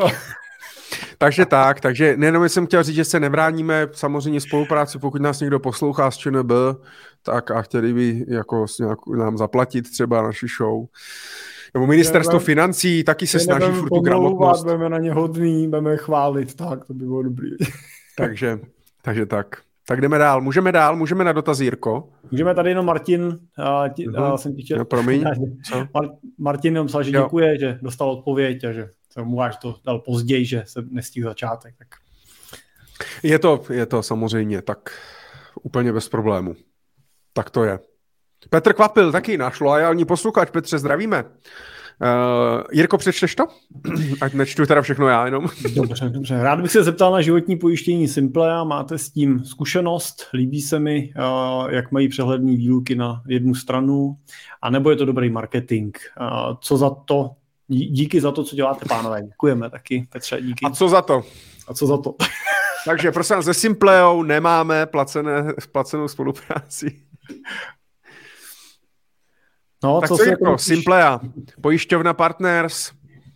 Já se omlouvám, Michale, ale já jsem uh, pojištěním posledních uh, asi uh, pět let úplně nepolíbený, takže je, existuje... A kde jsi pojištěn? Kde máš zajištěné rizika proti invaliditě? Uh, mám uh, už uh, asi tak pět a půl milionu let flexy, už mi dokonce i plnili nějaký trvalý následky a podobné věci, takže pojišťovna český spořitel za mě dobrý. teď už kooperativa, že? Kooperativa. Tak taky. Ale není to, prosím vás, placená, uh, placená spolupráce. Ani, a není to ani doporučení. Aby jsme ještě uspokojili. A prosím vás, určitě, a určitě to není investiční doporučení. no to bych, ano, to bych rád doplnil, že prosím vás, do životního pojištění ani neinvestovat, ani nespořit, ani nevkládat jako peníze s jakýmkoliv jiným motivátorem, než vás budou krejt na rizika. Jo, já musím říct, Petře, že mě se Simplea líbí. Uh, nemyslím si, že nějak jako úplně extra vyčuhuje, uh, když to porovnám s těmi top produkty od top pojišťoven stran životního pojištění, tak si nemyslím, že jako Simpleat je to nejlepší na trhu a jediná možná varianta. Má taky svoji nějakou, nějakou svou cílovou skupinu, protože ne všechno si tam můžu pojistit, ne všechno si můžu flexibilně nastavit tak, jak já třeba využívám, tak, jak já potřebuju a tak dále. A samozřejmě největší problém u Simplay, aspoň pro nás jako poradce, je samozřejmě to, že nejsem schopný si to nikde sjednat. Uh, nejsem schopný to udělat online. Martin Švec mě teda slibuje už rok, že už brzy to půjde, tak teď jsem mu psal právě nedávno, tak říkal, že uh, Simple by měla plně online uh, jít sjednat v prvním, na konci prvního kvartálu 2022. Takže teď je to tak, teď je to veřejný závazek a na Money Talk Show v Dubnu si to zkontrolujeme, protože jinak samozřejmě pro sjednání Simplé pojišťovny potřebujete se sejít s poradcem Partners. Jakýkoliv změny, když pak uděláte, tak můžete jenom s poradcem Partners a poradce s Partners vám to neudělá jen tak, ale musíte projít prostě celkovou analýzou a vytvořením celkového finančního plánu. To neříkám, že je nutně špatně, ale prostě musíte projít celou analýzou databází, všech schůzek a tak dále, abyste se vlastně k tomu, k tomu dostali. A že to mně přijde trošku nešťastný. Já doufám, že se i ale třeba otevřou, uh, otevřou uh, dalším poradcům nebo dalším zprostředkovatelům, že se otevře ta možnost toho online. A určitě vítám, myslím si, že Partners uh, umí dobrý produkty, s poradenstvím je to někdy složitější, ale produkty umí dobrý a myslím si, že je super, když vždycky, když přijde na ten trh e, nová konkurence, která přináší prostě zjednodušení, která přináší inovace a tlačí to vlastně na ten trh těch e, dalších pojistitelů. Takže, ale za mě Simpla se mě jako líbí, nemám s nima, nemám s nima problém.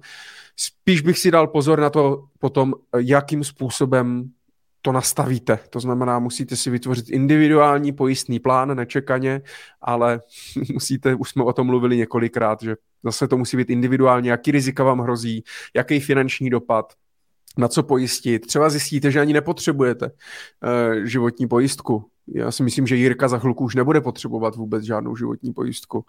Uh, takže takže, já, já ne, ale manželka si pořád jí chce teda. To se tu životní teda. A tak, si, a tak snad si platí. Doufám, potom. A, tak snad si platí, ale teda. Doufám, doufám. Mimochodem, uh, Michale, prosím tě, ale uh, jste se s Borkovcem teda nedomluvili,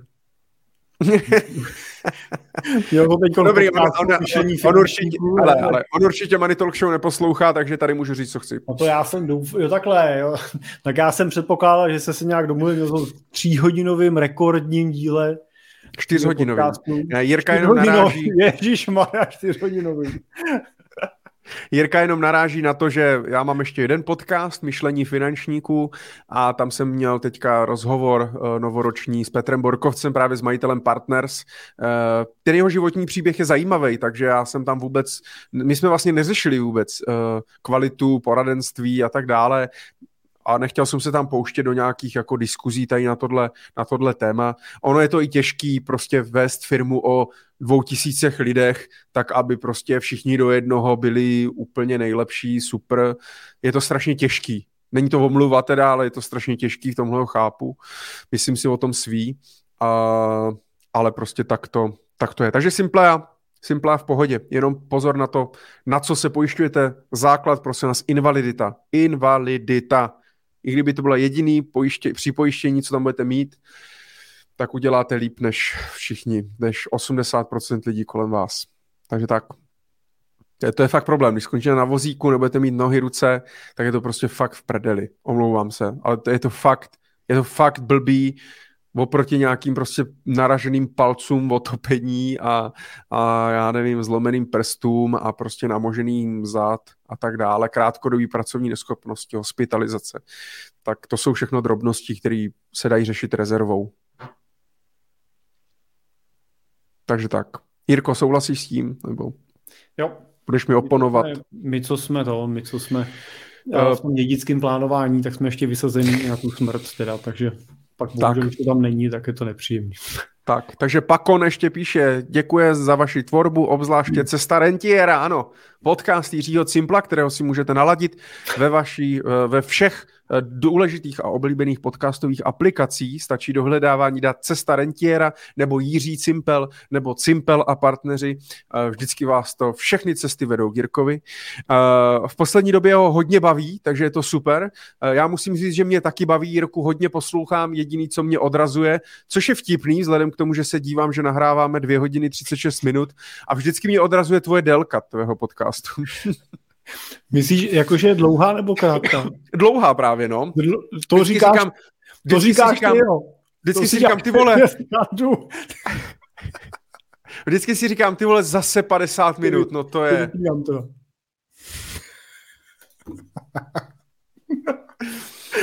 Jako, ty, co si natočil čtyř, čtyřhodinový podcast, to já si musím vzít dovolenou, abych šel s rodinou do Chorvatska, abych si to mohl poslechnout.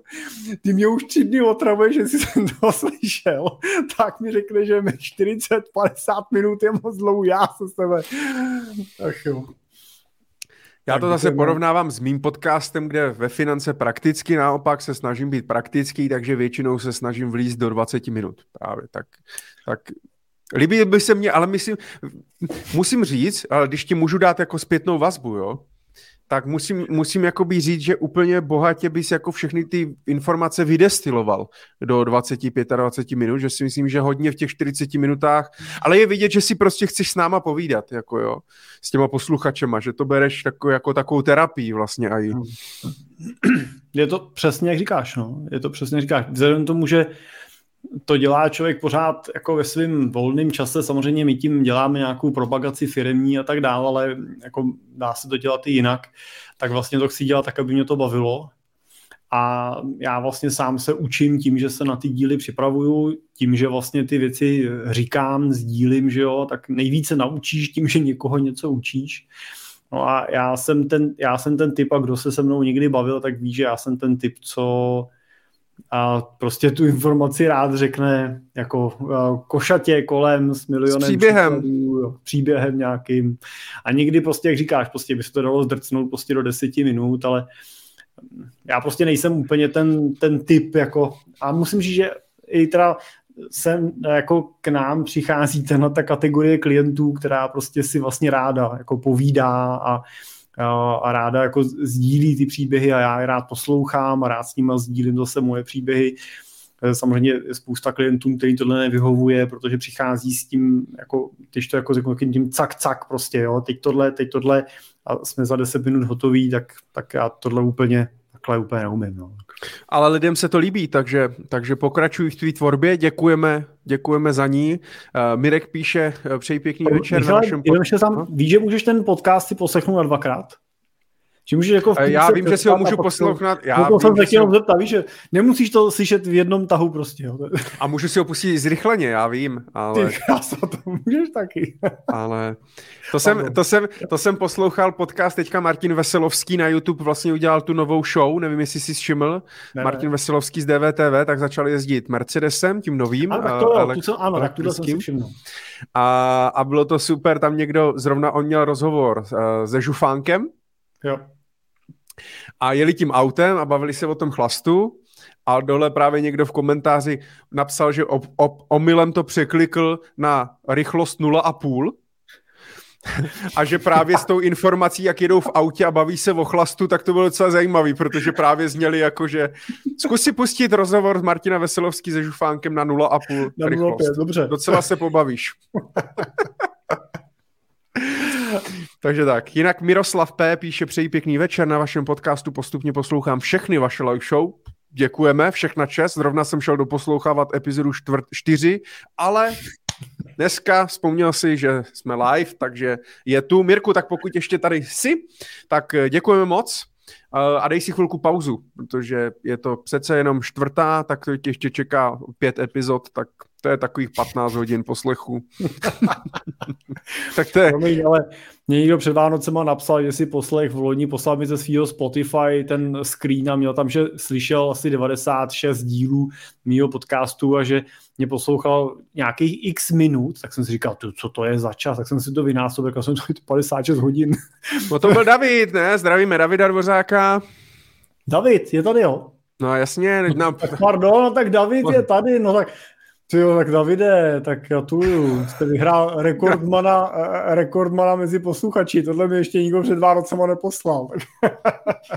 smekám, smekám, to jste mě poslouchal v loni podle mě víc než moje žena. A to si můžu dovolit říct, protože vím, že tohle určitě poslouchat nebude. Rozhodně ne ve druhý hodině a 41. minutě. Pustí si vždycky začátek a konec, ne? No nevím, asi ani to nebych pochyboval.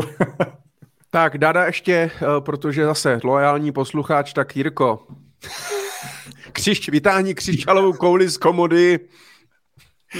No já bych na tohle to asi odpověděl to, že byste měli investovat tak, aby vám to mohlo být jedno. Tady otázka je, kolik odhadujeme růst nebo propad S&P 500 v, v roce 2022.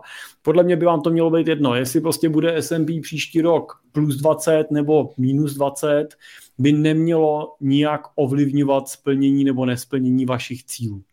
A pokud vaším cílem je dosažení výnosu 10% v roce 2022, tak pak vám jako v tomto případě poradit nedokážu, protože prostě ty trhy jsou nevyspytatelné a můžou dopadnout tak i tak. Takže pokud kupujete S&P 500 s výhledem 10, 15 let a díl, tak je všechno v pořádku. Pokud kupujete S&P 500 s výhledem příštích 12 měsíců a kupujete jenom S&P 500, tak pak je to spekulace. Je to, je to vabank. To bank. Máme tady dotaz z Lindkinu, tak Lindkin komentáře fungují, to jsme rádi. Zdravíme Radka. Dobrý večer, téma kryptoměny. Eh, ty jsme taky tady párkrát měli. Nastupníci... Hele, o, omlouvám se. Zrovna mi přišla SMS od manželky, že poslouchá, že 56 hodin je opravdu rekord. Tak, tak to mě teda nenapadlo, že nás ještě... Takže tě poslouchá v posteli na iPhoneu, jo, tak to je v dobrý. V případě zdrav, zdravím svoji manželku. Chtěl bych do televize pozdravit uh, svoji ženu a. A maminku, za... babičku, maminku, teti, babičku, sestru. Jestli poslouchá, taky prosím vás, tak mi všichni nepište, protože mi to tady bude pípat. A to jsem teda opravdu nečekal. Teda. Tak to, já už jsem myslel, že ti zase píše, že moc křičím. Ne, ne, ne, tentokrát ne, to přijde za chvíli. Takže budím děti. uh, tak ještě jednou dotaz od Radka. Dobrý večer, téma kryptoměny na stupnici 0 až 10, kdy 10 je kupuji. Na jaké jste hodnotě? Tak Jirko, 0 až 10. Kupuješ, kupuješ trošku, kupuješ skoro, nekupuješ vůbec. tak to nevím, co to je za hodnotu. Koupil jsem si Hele, nějakou. Jako Koupil za... jsi jeden bitcoin a od té doby čekáš. Koupil jsem si nějaký, nějakých pár kousků eh, bitcoinu a nějakých dalších kryptoměn, protože mě zajímalo, jak to funguje. Jo, pár kousků a... bitcoinu, to máte hodně keše teda na té firmě. Pár kousků bitcoinu neznamená, že pár kusů. Pár jako, kousků Satoshi? Koupil jsem si prostě za, za nějakých pár tisíc. Uh, něco jsem přivedl malýmu, už jsem o tom mluvil, že to používám prostě jako edukaci. Přijde mi to super, protože občas přijde s tím, že tati, to se nám to padá, teď nám to vyrostlo a vždycky říkám, co s tím budeme dělat, Maxi, tak to prodáme. A uh, on říkal, No to asi ne, ne, když to padá, tak to počkáme. Říkám, a vydá, tak to je dobrý. Takže na to já to používám, ale jakože bych do toho nějak zásadně investoval, to ne. Takže nevím, kde jsem na té stupnici, co ty, Michal? já nevím, já kupuju, já jsem 10. No tak. Já jsem 10. Musím si teďka ještě převést, ještě si musím směnit uh, koruny na eura a poslat si je na burzu. A Michale, v tom případě je otázka, pořád ještě musíš pracovat? pořád. tak to musíš kupovat víc. Mm, já od té doby, co to koupil, tak to jenom padá. No tak to je klasika, ne? tak řekni, až přestaneš prostě nakupovat, jo? Hele, ale já, tak, hele, já od té doby, co studuju Bitcoin, tak uh, si už tady zařizuju, zařizuju uh, bezpečnostní schránku v, v podzemním trezoru, kam si uložím svůj sít a zlatou cihličku a tampony a, a budu se chystat. Hele, já musím říct, že s pohledem Bitcoinu mě zaujal teďko nedávno jeden uh, kolega, uh, který jsem uh, řešil nějaký témata ke svěřenským fondům a, a on, on mi říkal, no bitcoiny, bitcoiny, jako já to teda nemám, jo, ale zařídil se nám tady dole do vchodu ten bitcoin mat, jo, ten automat na ty bitcoiny. Já jsem si ten metr čtvereční od té firmy, co tady jsme, oni jsou v Praze, tak já jsem si ten metr čtvereční pronajal a té firmě, co má ty bitcoiny, jsem to podnajal. A oni mi platí nějaký procento z těch tržeb. A, a říkal, no to byste nevěřil, kolik peněz jako přesto opravdu jako chodí a jak moc ty lidi ty bitcoiny přes ty automaty nakupují. Hmm. Tak a já si teda nechci jako říkat ty čísla, ale bylo to opravdu teda veliký a pro něj samotného teda překvapují. Takže možná je to jednoduchý nákup. Myslím, že jsme byli možná jedni z prvních vůbec jako eh, zemí, kde, kde jo, byl možnost Bitcoin matu. Směru, no. No, hmm. no, tak, tak možná jako ten uh, biznis přidružený k tomu, to, to bych si možná nějaký ten automat třeba, když, když to postavím u nás do vchodu, tak to moc pomáhat nebude. No. Takže já jo, ale musím říct, že jsem, že jako jsem hlavně jako, že kupuju Bitcoin jenom. Nespekuluju na další, na další kryptoměny a tak dále, že v tomhle jsem jako Bitcoin maximalista. A, proč? a Mm, ne, proč, ne, nemyslím proč ne jiný měny, ale proč tu kryptoměnu teda nakupuješ? Proč? Uh, já to vnímám, já to vnímám, já jsem ten jako vnímač, že to považuji jako, jako takový digitální zlato. To znamená, mám to prostě jako nějakou věc, kterou chci držet v uvozovkách do nekonečna. Nemám jako žádný cíl, že to někdy prodám, stejně jako si chci nakoupit teďka i nějaký zlato, uh, právě s tím cílem, že ho možná nikdy v životě neprodám a možná bude, jak píše právě i Juraj, Juraj Karpiš, uh, tak ten krásně píše, já vlastně doufám, že to zlato nikdy nebudu muset prodat a nikdy ho nebudu muset využít, protože pokud nastane doba, kdy ho budu muset využít, tak to znamená, že jsme v prdeli. jo? No, no, no.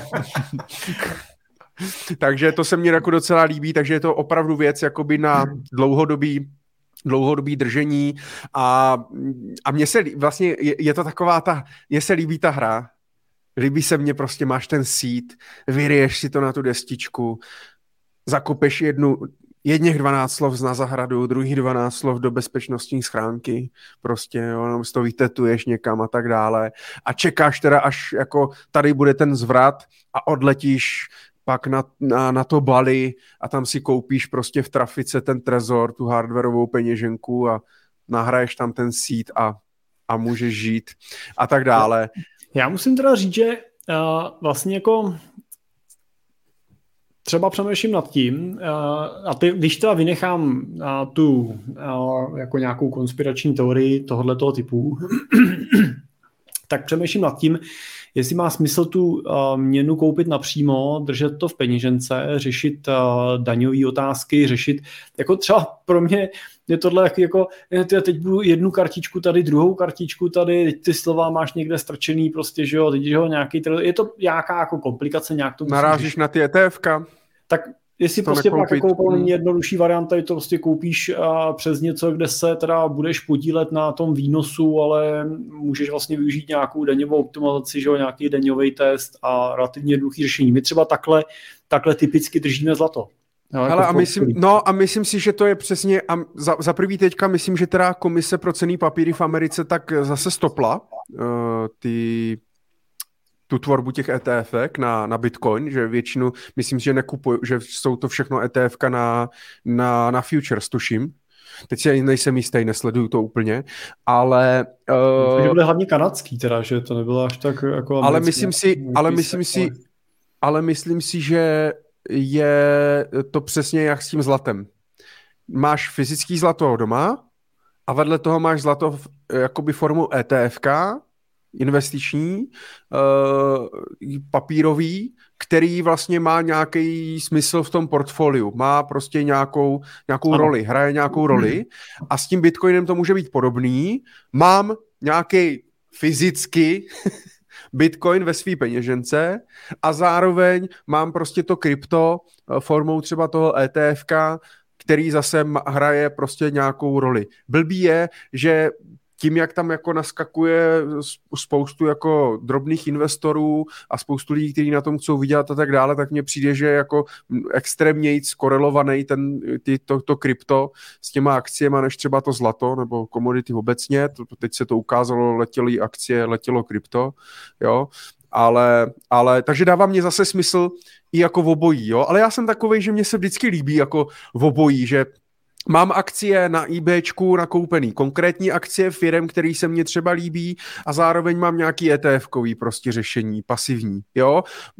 Zatím teda fyzickou nemovitost na investici nevlastním, ale líbila by se mně, mám nějaký fyzický nemovitosti na investici, to máš ty, a vedle toho nějaký nemovitostní fondy, jo. Mám nějaký zlato fyzický a nějak, jako vlastně proč ne? No je to, je to hezký, Jenom, jenom vlastně je to složitý. Jo, už vlastně, když budeš brát jako ty třídy, co jsi popsal, mám hmm. prostě někde uh, krypto, mám někde akcie, mám někde ETF, mám někde nemovitostní fondy, chtěl bych mít ještě nějakou fyzickou nemovitost, jo, do toho si přikoupíš nějaký FKčko, pak nějaký zajímavý dluhopis, jo, to, to, nějak to jako neberu, jenom, eh, jenom tahle složitost, jako, eh, ona je otázka, jestli přichází ta potřeba té složitosti i z velikostí toho portfolia. Jako, myslím si, že v jednoduchosti je krása, a to je jako můj pohled na věc. Takže měl jsem taky jako ledacos a musím říct, že to stejně jako naši klienti významně jako postupem toho času seškrtávám, zjednodušuju, zjednodušuju, zjednodušuju. A to bych řekl, že je prostě třeba moje osobní jako životní mantra, prostě zjednodušovat, zjednodušovat, zjednodušovat. I za cenu, že třeba ten výnos bude o trochu menší, jo, ale on nakonec nebude, jo, ale protože se seš koncentrovaný, jo, ale v té jednoduchosti je krása a vlastně jako nežiju jenom pro ten výnos přece, že? nežiju jenom pro to zhodnocení, nežiju jenom pro to, abych jako když to jako, jako ňahňal ten svůj majetek a teď jsem nad tím seděla, analyzoval jsem 25 tabulek. Pokud, no, pokud jo, a máme některý klienty, kteří jo a přicházejí s takovýma tabulkama, říkám, to, na co nás máte, prostě takovouhle tabulku nemáme ani my tady prostě na tu analytiku, to tam se na tom sedíme tři. Jo, ale on prostě sedí, baví ho to, prostě třeba v tom důchodu, prostě jak si s tím jako hraje, manželka ho neotravuje, prostě když jako sedí si třeba nad těma tabulkama, no tak, tak proč ne, no, ale, ale vlastně myslím si, že jako do toho života prostě těch hodnot přichází celá řada a ten čas máme jenom jeden, no ale to je jako jenom jenom komentář. Určitě, jako na konci většinou máme filozofické okénko, takže jsme rádi, Jiří. to už jaký filozofický dveře pak, ne? Když lidi utíkají. Já bych chtěl, když jsme se bavili o tom Bitcoinu, tak zase připravil jsem si uh, tak uh, superweb Bitperia, b měkké it peria.cz, peria.cz a nebo prostě ti, co posloucháte podcast, tak se podívejte na těch posledních pár minut naší živý show na YouTube.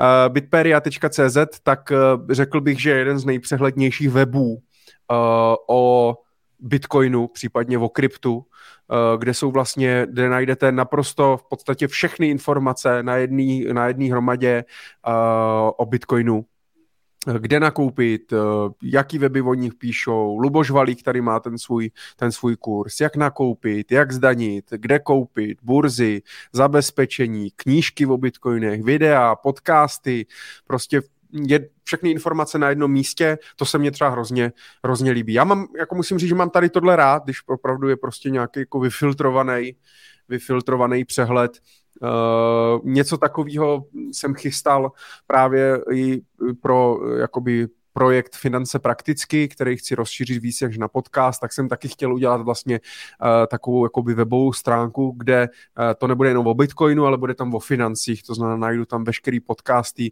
zajímavé knížky, vyfiltrované ty relevantní informace. Protože jak jsem říkal, informací je dost, problém je ten, že spoustu lidí neví, které jsou relevantní, trvá to spoustu hodin, než se to sanalizuje a tak dále, takže tady ten velp mě přišel uh, poměrně zajímavý. No a Jirko, ještě když jsme u toho Bitcoinu a křišťálové koule, doufám, že si ji neschoval. Michale, kde vidíte hodnotu Bitcoinu v prosinci 22, to je podle mě otázka pro tebe. Já nevím, nevím. Určitě, ní, určitě níž než dnes, abych měl ještě míň. to proto záleží na tom, jak moc bude Michal Dubek nakupovat. tak, tak. Nemám tušení. Ale jakože vůbec. Může to být, bude to pravděpodobně, já nevím, 0 až 10 milionů dolarů. nevím, fakt nevím. Takže Já jsem si to neuložil, jestli to ne to. Uh, mám tady ještě nějaké věci, které bych chtěl, uh, tak v rychlosti jenom projedu. Uh, co by mohlo někoho zajímat, tak v prosinci jsem ještě našel článek, že vůbec jsem nevěděl, že skoro 167 tisíc pozemků a nemovitostí po celém Česku nemá stále jasného majitele. Úřad pro zastupování státu ve věcech majetkových se už několik let snaží vlastně dohledat, komu vlastní některé, komu, kdo vlastní některé pozemky a domy, jak prostě tak není to, není to, není to, ti majitelé prostě nejsou jasní. Problém ale je, my jsme se bavili, uh, myslím v předminulý, tak jsem dával vlastně ten projekt Zapomenuté miliardy, zapomenuté miliardy.cz, kde uh, můžete najít nějaké akcie právě z kuponové privatizace, třeba o kterých ani nevíte, vaši rodiče, prarodiče a tak dále, tak jsou krom zapomenutých akcí, tak jsou i zapomenuté pozemky a domy, takže můžete když tak vy sami sám sebe, sebe najít, nebo říct vašim rodičům, uh, zkontrolovat prostě, jestli náhodou uh, nemáte někde nějaký pozemek, který prostě jste nevyrestituovali, nebo prostě někde je ztracený uh, a tak dále, nebo po, třeba po, špatně je napsaný jméno, můžete mít nějaký německý jméno, nebo prostě něco, který se nějak měnilo, počišťovalo, může tam být nějaká chyba. Tak docela zajímavá informace, jsem vůbec nevěděl. A jinak samozřejmě, kdo to do, do roku 2023 nenajde, tak to všechno propadne státu. Jsi to věděl? Ty jsi to určitě věděl. Ne, já musím říct, že jako máš můj obdiv za to, co všechno zvládneš za ten měsíc jako naposlouchat a načíst a to jako, já to smekám, opravdu. A tak já mám vždycky strach, vždycky ty taky těch první tři týdny není nic, nemám nic uložený. Pak začnu být nervózní, že jako do další Money Talk Show už jenom týden a musím jako něco to a pak najednou se začne objevovat nějak, no.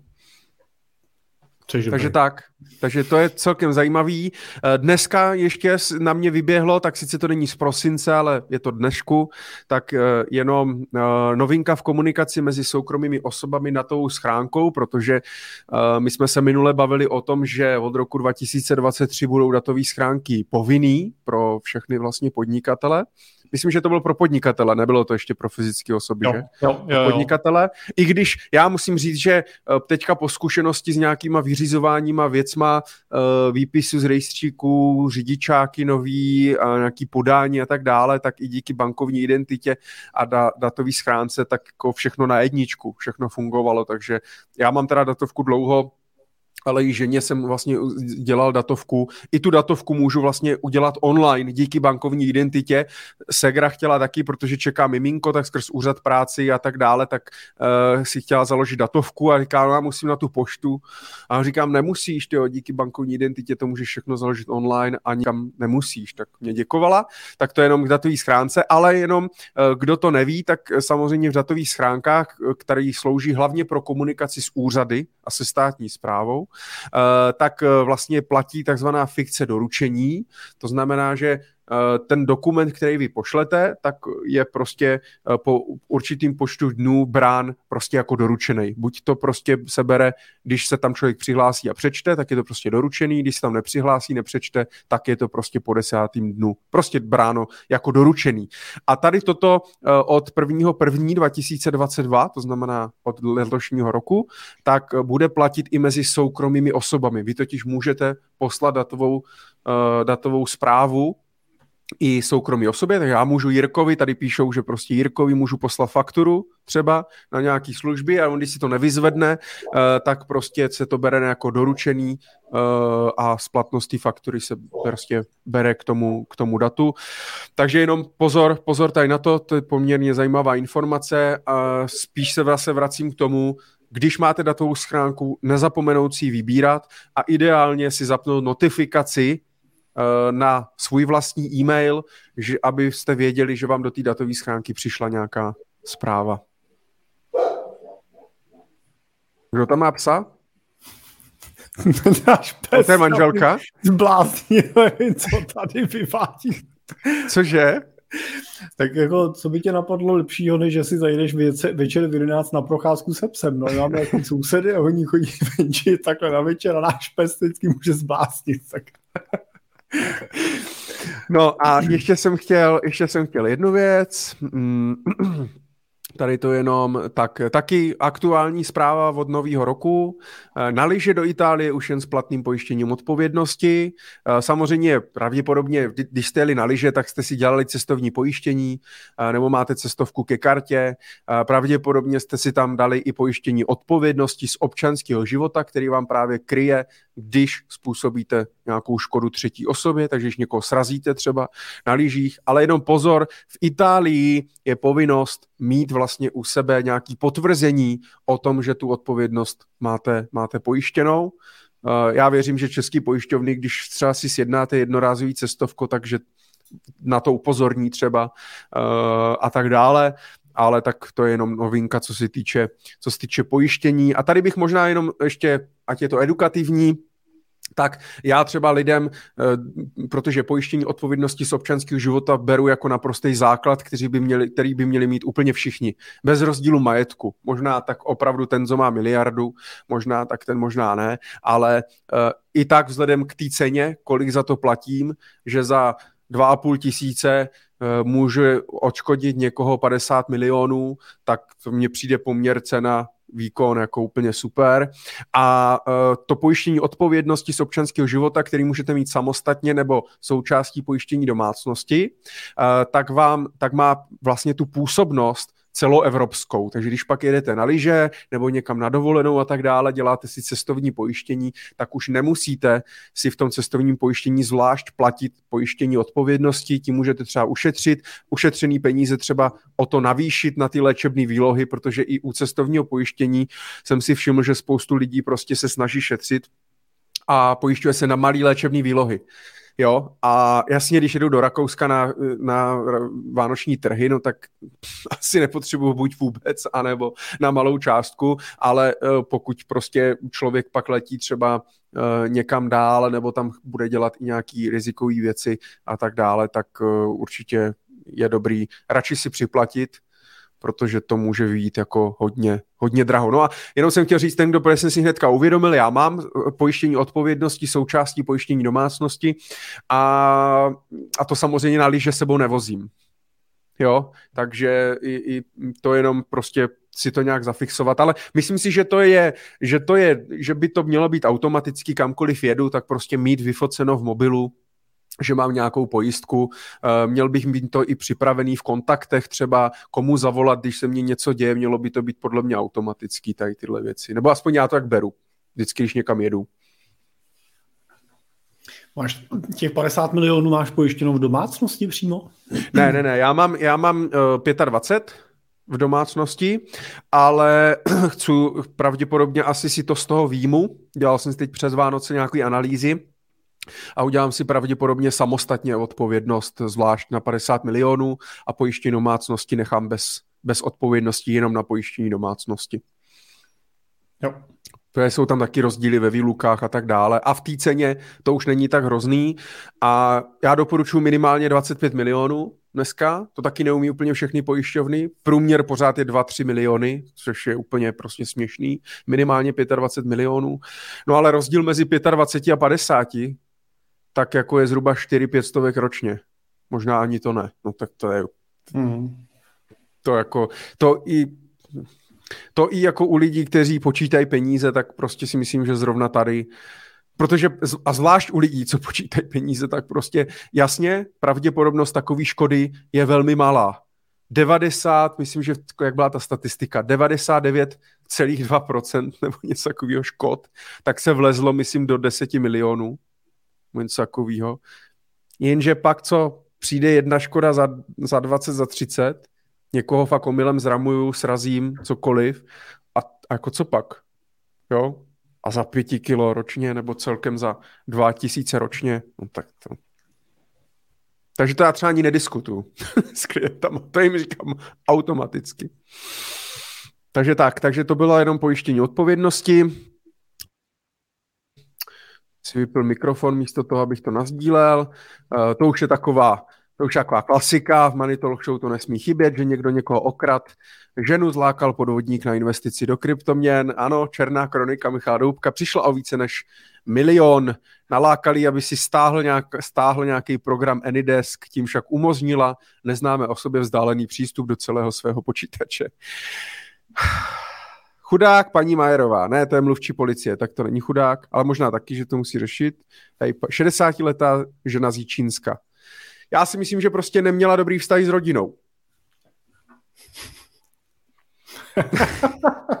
no tak co, no tak Borec jí řekl, já přijdu na kafe, že jo, dali pár nějakých prostě to, lichotek a je to, ne? No, myslím si, že vsaď se, že jo. Vsaď se, že jo. Vsaď se, že třeba nemá děti, nebo má špatný vztah s dětma, nebo, nebo prostě to. Ale jo, podle našeho a, bezpečáka na datovou analytiku po, jako nemusí být ani moc jako osobně vlezlej na to, aby se ti dostal kam bude potřebovat. Takže to, to prostě... Takže tak, takže samozřejmě, no je fakt, že když jsme u té bezpečnosti, jako je neuvěřitelný, kolik lidí vlastně třeba dneska nepoužívá password manager jako správce hesel nějaký. A vůbec, kolik lidí vůbec neví, co to je ani. Jo, a všichni nadávají, po mně to chce zase nějaký heslo a já už mám těch hesel prostě a se na to můžu vykašlat a tak dále. A říkám, no tak si udělejte nějaký password manager, tam budete mít jedno obrovský, velký, těžký heslo, přes který se dostanete ke všem prostě heslům, který vám to bude generovat automaticky a je to v pohodě. Ale ti lidi vůbec neví, co to je. Ta, ta IT gramotnost je fakt strašně na to, jak všichni mají tablety a iPhony a, a počítače a všichni jsme online a všichni mají přístup k internetu a tak dále, uh, tak jako pořád jsme se, přijde mně, že jsme se zastavili pořád v dobách, kdy se do uh, životopisu psalo uh, dovednosti Microsoft Word a psaní všemi deseti. Jo, jo. E-mail. Já si pamatuju, v 18 jsem do si psal ještě umím ovládat webové stránky. To, to s tím jsem myslel ne programovat, ale že umím surfovat asi, nebo nevím, proč jsem to tam psal. Hmm. Bylo to v nějakým vzoru. tak je to problém prostě, že ono. Stejně jako ta finanční gramotnost se prostě zvedá jako pomalu, tak tohle prostě bude jako další, další fáze, no. Prostě veškerý ty zařízení, které máme, nás budou prostě do nějaký míry Eh, ohrožovat, nebo minimálně ta jejich bezpečnost bude ohrožovat nějakou míru našeho soukromí. A my teda vnímáme, že eh, určitý velikosti eh, klientů je už i tohle jako zásadním tématem, prostě jo, jak jako zajistit tu nejenom jako fyzickou bezpečnost, ale i tu, i tu kybernetickou bezpečnost, protože ono to je velmi často mezi sebou jako hodně úzce propojený. Jo. A ono... Ale nejenom u bohatých, že jo? Nebo nejenom u podnikatelů. No, jasně, no, jasně, ale jako do určitý doby si to neuvědomuješ, no. Ale a když, a, já si myslím, že to celé začíná už nějakou, jako nějakým trošku třeba vlastním, jako vlastní úvahou, jo. Jako když budem, budeš brát prostě to, že ty sociální sítě mají nějaký limity, jako třeba na, na věk, že jo. Myslím, že to je uh, minimálně 15 let, ale když 13, vidím... člověče, myslím. Já myslím, že 15 je to. 13 myslím, jsou, myslím. 13. Myslím, že... Facebook je 13, kamaráde. Že 13, tak, tak nevím. Já každopádně, jako když pak vidím, kolik těch jako mladších jako dětí prostě tam je přes nějaký profily, prostě na který se museli dostat přes rodiče, ty to neřešejí, a tam to začíná prostě, že jo, jako, nějaká, jako jakákoliv bezpečnost, to je v podstatě podstatně větší problém, že si ti někdo hackne do počítače, jo, že tam ty děti dělají věci, které, o kterých nevíš. No, takže je to prostě a, je to jako celkový problém a možná, Michale, kdybychom se neži, neživili financemi, tak jsme se mohli živit tím, že ten obor přijde strašně jako zajímavý a strašně teda perspektivní do budoucna. Myslím si, že jako obe, obecně jako datová bezpečnost bude velkou jako jakože ona už asi zažívá, že jo, ale jakože je to prostě obrovská jako díra na trhu i spojené v pohledu těch jako firmních přístupů, ale i těch osobních přístupů, ale jsou to všechno Máš pravdu, podmínky Facebooku jsou 13, to si pamatuju od jak živa, že je to 13, ale máš pravdu, v roce 2018 vláda schválila zákon, že Facebook v Česku až od 15 let. Hmm. Hmm. Tak víš, jak máme rozumnou vládu. Na, Slo- na Slovensku dokonce 16 letou hranici. Hmm. Si odsouhlasili. A myslím si, že no. jako klidně může být až od 18. Oni se přijdou. A já bych to klidně zrušil.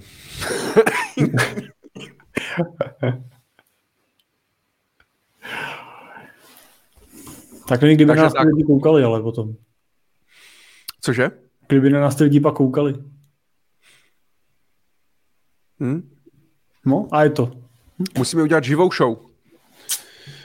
V Praze uh, Lucerna nebo O2 Arena Money Talk Show. No nic, uh, dámy a pánové, už je docela dost hodin. Ale my jsme odpověděli na všechny otázky. Uh, já bych chtěl ještě přeci jenom něco nazdílet a tím to možná zakončit, pokud Jirko teda nemáš něco ještě na srdci. Nemám. Tak eh, teďka se prohnala eh, prohnala eh, zase internetem a sociálními sítěmi jeden takový neziskový projekt. Jmenuje se to Posviť si, posviťsi.cz a myslím si, že jako takový jako novoroční projekt mně to přijde super, protože většinou lidi právě na konci nebo na začátku roku tak uh, bilancují uh, nad svým životem, nad tím, kam směřují, nad tím, co chtějí. My se hodně svých klientů ptáme, co vlastně chcou, kam směřují, jaké mají cíle a tak dále. A občas i jedna dobrá otázka vám může změnit život. Já to čtu právě z toho webu jenom. Ale je to tak. A uh, jsou tady témata, na které se můžete posvítit, život obecně, příští rok, spokojenost ve vztahu, smysluplnost v životě, spokojenost v práci a tak dále. Můžete si stáhnout vlastně otázky, ať už digitálně nebo protisk, ať už pro ženu nebo pro muže. Když dáte se muž digitálně, tak vlastně vám tady si můžete rovnou vypsat právě v odpovědi na ty otázky, co si na tobě lidé většinou nejrychleji oblíbí, co bys dělal hodiny, i kdyby ti za to nikdo nezaplatil, co si miloval dělat jako malý, komu a jak pomáhá žít spokojnější život. A může tak člověk filozoficky zapřemýšlet vlastně nad svým životem, nad tím, uh, prostě kam směřuje, co je pro něho důležitý. Myslím si, že čas od času je dobré si položit tady ty otázky.